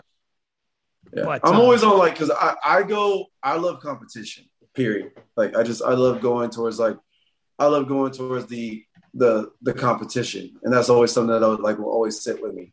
And I'm okay with because if I accomplish what I wanted to accomplish here with nationals and going against Bob and just like handling business as I should there, then next year I I would definitely be open to all right. Now I just want to prove that like I can do this on a world stage, especially if it being local. That'd be really cool. That'd be easy travel for me, dude. Tell me your parents or your family watching at the World Championships, man. Fuck. few people, one percenters is going to feel that, and that's it. You know what I mean? Like one percenters can talk about world titles, and that's it, man. Yeah. So I mean, I'm I'm open. Like I'm not a big like I'm not a big like worlds guy. Like like the, the world title like that part doesn't for me doesn't really like you know I, I could I could care less about the title part. Really? Mine is more like who did I beat? Like I want to know who I beat. Like that, that's what I'll care. I'll tell those stories to my kids forever. And I'll talk about, I'll hype other people up and be like, yeah, but all that hype that I just said about this guy, I still beat him though. like that's that. true. That's true. Hopefully you have best of both, right? Like um yeah. you beat good people at worlds is, is what you would what you would hope for. Yeah, uh, like that's why I, I like I wanted to be I looking at Anatoly and Emil, that's why I keep going that route more than I'll say. And then Gustav, I, like if he gets bigger, who knows? Like he he looks like he could get bigger, so mm-hmm. I wouldn't be shocked if he ends up going up as well. Um, True. And then I feel like Gavin and Keiko are kind of like with their height. I feel like they're going to stay 93s for like a good while. Um, yeah. I I see myself gaining weight and not wanting to cut back down. So watching Anatoly and Emil's strength, they're they are hungry and they their numbers have been climbing like year in year out. And I, this is clearly like the total that they have right now, they're not done. So I feel as if like within these next two years for sure, um, the totals going back and forth, that'll be like really good competition for me to say that I beat them. Um, cause they'll, I mean, we'll all be like, you know, neck and neck or like, it would have to be like, I have to show up and execute fully in order for me to beat them.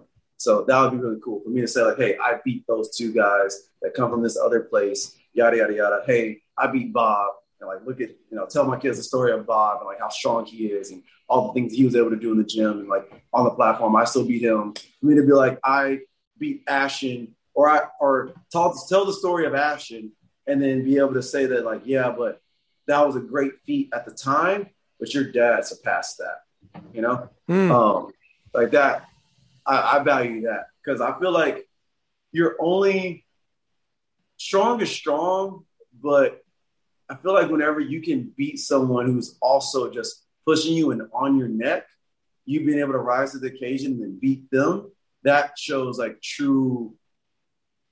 I don't know what I want to say with that. It's just it just shows like that that that true sense of you are that athlete, like you are that guy. Because it's it's easy. I've seen it before. Like people can put up huge displays of strength when there's no competition. Right. But as soon as they get competition, all of a sudden they fold. You know? Yeah. I, I love seeing the people that even when it's not easy, and even when like they're pressured to go nine for nine or eight for nine, that they're like, yeah, I, I did go nine like Keiko. When Keiko won Worlds, that was crazy because he was pressured. Yes, he was. He, he yes, was he was, pressured. sir. Yeah, like, like a diamond, that was, sir. That was not easy. Like, and for him to rise up to that occasion and to execute with literally people being on his throat, that will that's something that will stay with me forever. Um, because like Russ's performance at Worlds, don't get me wrong, it's a great performance, but no one came close. So to me, like, eh, you know, like Sort yeah, like I mean, yeah, same thing. But at nationals, at nationals, I loved how he said, "Oh, y'all think that y'all are close? I'm gonna, cr- I, I'm going to now rise up because y'all are, y'all are actually kind of pushing. Y'all are actually kind of getting somewhat close. So let me just like, let me just stomp on your neck real quick. You know, like that energy. That energy is like, I love that. Like, I love that.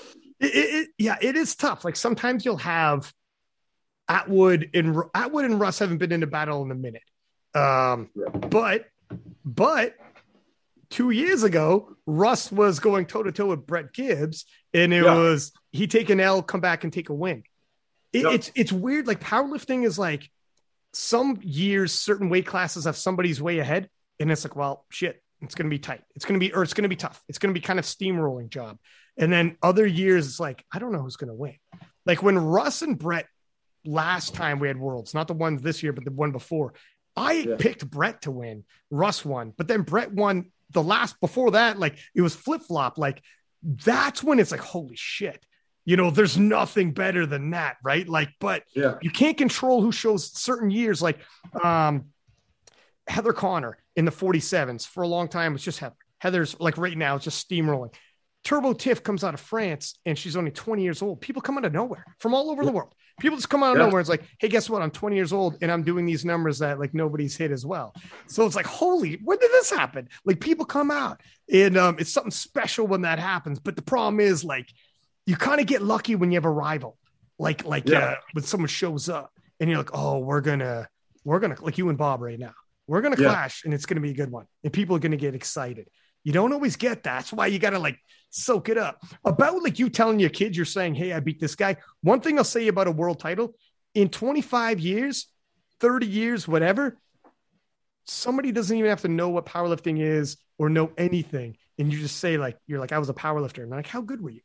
You don't got to give me a 25 minute story about who Bob Matthews was. You could say, you could say, well, I was a world champion. And they'll be like, say less. Like, You're good. I got you. And then, and that's it. I don't, I don't, the guy So- might not even care about powerlifting. Some somewhat, somewhat. I don't I don't know about that one because since there's so many different federations and there's so many different world champions. Yeah. yeah. Most people won't.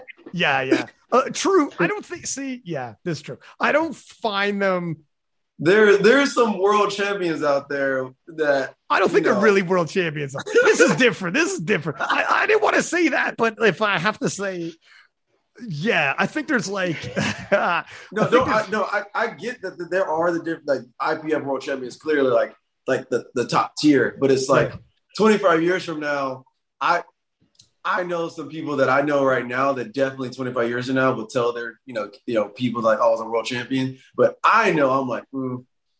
Really? yeah, yeah, yeah, yeah. It's like I was like, I'm gonna need you to expand You- on that world champion. I You- need you, I need you to tell the I'm gonna need you to tell the full truth of your world championship. you would, yeah, you would have to know powerlifting to know that though. Like you would have to be in, but you're right. There'll be a couple cats who were like, "What worlds we talking about, man?" Because I don't Yeah. remember you there. They're like, yeah, I "Oh." don't. It's like, yeah, let's expand on that. Like, Story. Let's what, what, were your numbers again? yeah, exactly. That was oh, okay, What interesting. world How many people were though? there again? Like, How many Yeah. people actually showed up? Like, Yeah, What, is- what world was this? Was this Earth? I mean, what the fuck? Was gravity was gravity different when you were lifting? Because that fucking numbers don't seem too heavy. Um, but yeah. Anyways, no, I know what you mean. This is true. But yeah, it's at, tw- that's the thing. At 26, man, the world's your oyster. You know, like who the fuck knows what you can 10 years from now what you're gonna end up accomplishing, man. And doors open up you never even thought. Like who the flip knows? You know, like you just you take it piece by piece like you're doing, and um, just keep your keep your options open, man. It's Yeah, the best yeah. advice I could give because I swear to God, 10 years ago, I had no flipping. Well, you were around 10 years ago too, but like you can't call it, man. The bit, the best thing is just like just keep options open. You know what I mean? And you never freaking know which route you're gonna go. Yeah, I, I go I go to the competition. I and wherever that leads me, that is just where it leads me. But I know one thing that when I step on the platform, I'm always about to compete. And it's about to be a good time and it's about to be a battle. Like I love like I love I love battling. I, I love it. Like I don't care if I mean of course I care if I lose, but it's if I lose a battle and it's like a battle, it's like, man, like I love I, I respect it so much. And it's Mm. like, all right, let me get back to the drawing board. Let me get stronger. Let me come back. You know? And it's just that ongoing thing. Like I, I just love battles. Love it. Love Yeah. competition. And if you get yourself into a like people remember sports rivals too, like sports rivalries. Like when I think about like even even team sports, team sports have like rivals. Like this, these two teams clash in the finals three years in a row. It's a big deal. People remember that. Or like if it's individual sports, like if you get yourself a sports rival, you need that person. It's a weird thing, man. Even though they're your rivals, like if they weren't there, you weren't going to get pushed like you're talking about. And you Yeah. could take an L, come back, get a win, and then the story's so much better when you tell the story. I took Yep. an L, I had to come back, get a win. He came back, I took an L, and then we we had a fifth match, and like it was like that's the shit that people like. Oh, but if it's just yeah, I'm five and zero against the same dude. it's like well. You know, the, the sixth time you meet him, it gets less and less impactful, isn't it? I even yeah. yeah, I even like how it, it, it feels like fights. Like I love like seeing like like uh um like McGregor versus Diaz, like you know, Yeah. two or Right. three or you know, something like that. Yeah, like I love like like I hope that I'm pretty sure this will be a storyline going into this nationals. It'll be like Bob versus Petrie two. You know? Right. Like it would be like like this is the second coming, like and it's like all right, Bob versus Petrie three, Bob versus Petrie four. People like call it out like that. Like, man, do you remember like Bob versus Petrie three? Like whenever like Bob did this and like Petrie did that. Like I, I feel like I'm definitely blessed in a sense of like I get to have that, you know, and then mm-hmm. hopefully I get to like you know create that with other newcomers and other people that come along. Um, but that's like that's what I live for is like that storytelling ability of like oh man like look at this competition you're at. Look at like tell me the story about that competition versus that person. And just that keep going on and on and on? I love mm-hmm. it that's it man. That's what sports is all about. It brings yeah. out the best in you. Yeah. I even like the uh, like i love storylines like that. Even like Jamal and russ like like the the storyline of like who's going to be the first to squat 700 yeah. you know? Like it's like going toe to toe with like number selection as far as like getting the 700 and then watching Jamal at this past nationals put in that 700 attempt when you thought based off that 670 something that it wasn't in there, and then him coming through, rising like him. Who didn't he miss? To just huh? What, what did he miss? Which one did he miss? So so he didn't miss. So like he so he did 670 on the second attempt, and it was a grinder. Like it was a grind, and you're like, ah, oh, this just isn't it today. You know, like so you see, so you see Russ put in like you know his second attempt flies, so he puts in what his third is going to be. And you see Jamal put in that third attempt, 700, like chip, chip the record. And we're like, dude, I'm did like, you know the background story with King of Lifts and that? Huh? I, I fucking, Arian is a co-host and, um, I told Arian because I've been talking about Jamal being the first one to squat 700 like for years though, and like been yeah. going off like this is the one, this is the one, and then it comes and goes, didn't happen. Okay, this one, this one though comes and goes, doesn't happen. So this nationals, I fucking told Arian, I'm like, if Jamal doesn't squat 700, um, King of Lifts is yours for the next month. I'm giving you the passwords. I'm giving you the passwords, everything. And people heard the podcast like, dude, what the fuck are you doing? They're like, if Arian takes over King of the Lifts, what is it going to look like for the next month? I'm like, I don't. Afterwards, I'm like, I think I might have made a mistake. I think you originally said a yeah, and then you were like, oh fuck, and brought it back to brought it back down to a month. I, I, probably said for life, and then brought it down to a year, and then brought it down to a month, and then. But when the podcast is over, it's like I got to tell my partners, like, holy shit, I don't know what the. Anyways, um, and then afterwards, Jamal, I made a video clip and put it out. Jamal's like fucking no pressure, huh? I got, I got, it. got like, holy shit, man. And I was like, I remember when he hit, I remember um when he did 670 and it was a struggle bus and it was like, holy smokes. People were sliding in my DMs, being like, holy shit, Arian's about to take King of the Lifts. And I was like, no, I was watching the live stream, like, oh my god. People were tagging me in stories saying like arian's about to take over king of the lifts after the second. And i remember I was like holy fuck i was sweating bullets. And then Jamal loads up 700 and i'm like oh please god hit this. And i was like there's i i thought like there's no chance in hell. Seven 670 looks so hard. I'm like this is fucking bad news and Jamal smokes seven he said like I obviously DM him like, dude, I almost had a heart attack, but thank God. And he's like, um, man, I cut some weight. I just had to tighten my belt. Yep. Just went back, tightened my belt, literally and figuratively. I tightened my belt and I fucking went out there and hit it. And I was yep. like, oh, thank God. I almost lost it. I, almost- I, was, I was, I was back, I was at home and I'm just like, man, what's going on? I was like, it's like, I know he has the strength for 700. I was like, like 700 is going down. And then when he did the second attempt, I was like, man, I was like, let's see what he puts in. And he put in 700. I was like, all right, if he put in 700, he's to get it. Because one thing about Jamal that I know is he's he's confident with the choices that he makes and he makes like smart decisions. And if he put that number in, there's something that he knows that he's able to get this done. And I was, but I was still just on seat. I was like, I don't know. I was like, let's see. And then he comes out of the hole and I see how smooth it is. And I was like, this is what I'm talking about. Yeah, like, yeah. Dude, you I thought was you, excited. You thought you were yelling. I was yeah, like, but you fucking shouting up from my chair, like, ah, thank you, sweet Jesus. I became religious right there. I believed it was a miracle. And Arian sending me DMs like son of a bitch. After the second one, he's like, What's the password? I'm like, take. He's got a third attempt. What's the password? I'm like, yeah, not yet. That's that's how you know it wasn't meant for Arian to have it. That's, right, how man. you know. It's not That's how you know. man. Not yet. And I'm not doing that again because I almost had a heart attack. I'm not betting the fucking passwords anymore. I thought it was such a cool idea on the podcast. You're like, yeah. And then afterwards, like, this is a fucking mistake. I mean, like, this was too exciting. But um, I don't know. Anyways, yeah, that was that was something. But yeah, uh, you guys are you guys got the same coach, right? Yes. Yeah. All, all of us. There's actually like a whole squad. I mean, Marcellus coaches me, Ashton, Bob, Michael, Jamal. Um, You guys are blowing up, man. Marcellus is blowing up. Yeah, he he is in my eyes.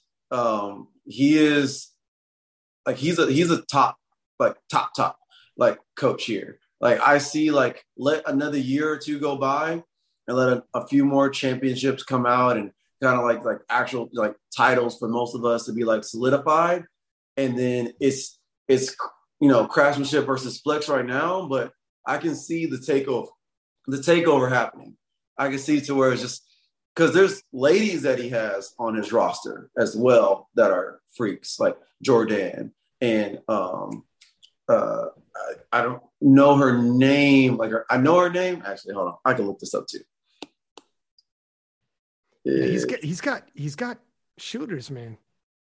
Uh, we we me and Rory were checking it out before we came on the podcast. Oh, Laisha uh, Gardner. So like Buffy Black uh Blacksicana. Um and so yes, her uh it's just with the roster, like the stuff that he has like with us guys and the females on his team is just yeah, it's it's about to be crazy for him. Like he's he's definitely about to put like he already has a stamp a little bit, I feel like, but you're about to like get the whole foot in your mouth um coming in 2022 2022 and 2023 for sure. Yeah, man, he's definitely got. um it, It'll just take a little bit of time to, like you said, gather those titles, man. Um, Yeah. You know, there's only so many titles up for grabs, so every one you guys get, it's another title for his camp. But yeah, he's in the last like year and a half is when he started really like you guys started all breaking through. This year was big um, with the emergence of yourself. Uh, like, we already knew about like Jamal, you know, Michael C and whatnot, but like you guys are starting to really push to the forefront. And Michael has moved to 82 and a half now. He's moved up a weight class or no? Yes, I from the last time I talked to him, I don't I don't know where his headspace is at at this very specific moment, but um last time I talked to him, that's just a better move for him, moving up into that weight class, uh for him to just really like fill out his frame even more and just overall not have like um s- the certain issues that would arise like on the day of the meet and performance. But it'll Mhm. probably take a little bit for him to get to that 82.5 because even at the at the pro, like he didn't cut either, and he was just eating into it. And Dude, I was weighed- surprised how light he was, man.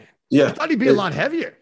yeah, that, that's what everyone was thinking. But I, I would see Mike, and I'm like, no, you're not like that much heavier. Like he, he also doesn't sit that heavy in the off season either. So Mm. um, it's just that that extra two kilos that he had to cut, you know, or extra three kilos he would have to cut going into the meets before. It just doesn't fit his body type and just with you know diminishing returns. So but him being able to eat up, I'm really excited to see what he's able to do within this next year. Like Yeah. just pack on more muscle, fill out his frame. I know that squat's gonna go stupid, bench is gonna go stupid, deadlift is gonna go stupid. It's, it's gonna be cool to see. Yeah, him at a full 82 and a half, he'll be a monster. I want to Yeah. see him pack on.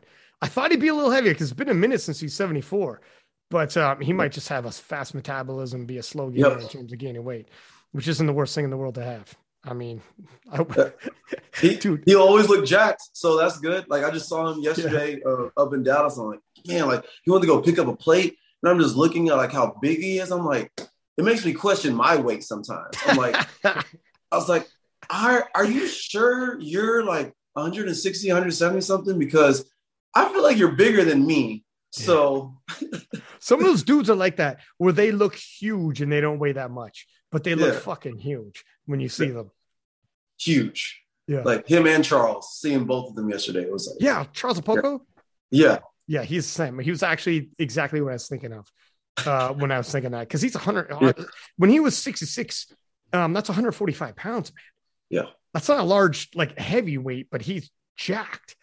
jacked. But uh, man, He looks like he he looks like he weighs 180 to 200. Yeah. And, and he's in the 150s right now. And I'm like, all right, I, I don't understand. I don't understand how that's possible physically. Yeah. It is what it is, man. Um, so how can people do? We've been crushing. How long have we been recording here? Has this been two and a half hours now? It's nine o'clock. It's We're coming up on two and a half. Fuck, we are crushing, crushing time here, Brendan.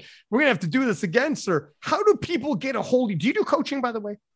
I do coach. I do Okay. coach. Let people know how they could reach you if they want some coaching, sir. Uh, if you want some coaching, you can reach me at my IG handle. It's going to be Bless Pitre, B L E S S E D P I T R E, my last name. Um, just fill out the form. It's a link in my bio. Um, or you can just shoot me a DM and I'll walk you through it as well. Uh, and you can reach out to me at any time. So, Whatever um, it is, man. Any sponsors you want to thank as well? Yes, I have recently signed on with Stoic. So I want to shout them out. I actually just opened my care package today, and I'll be making like the official announcement post or whatever uh, after I get done with this uh, podcast. And I want to thank Stoic.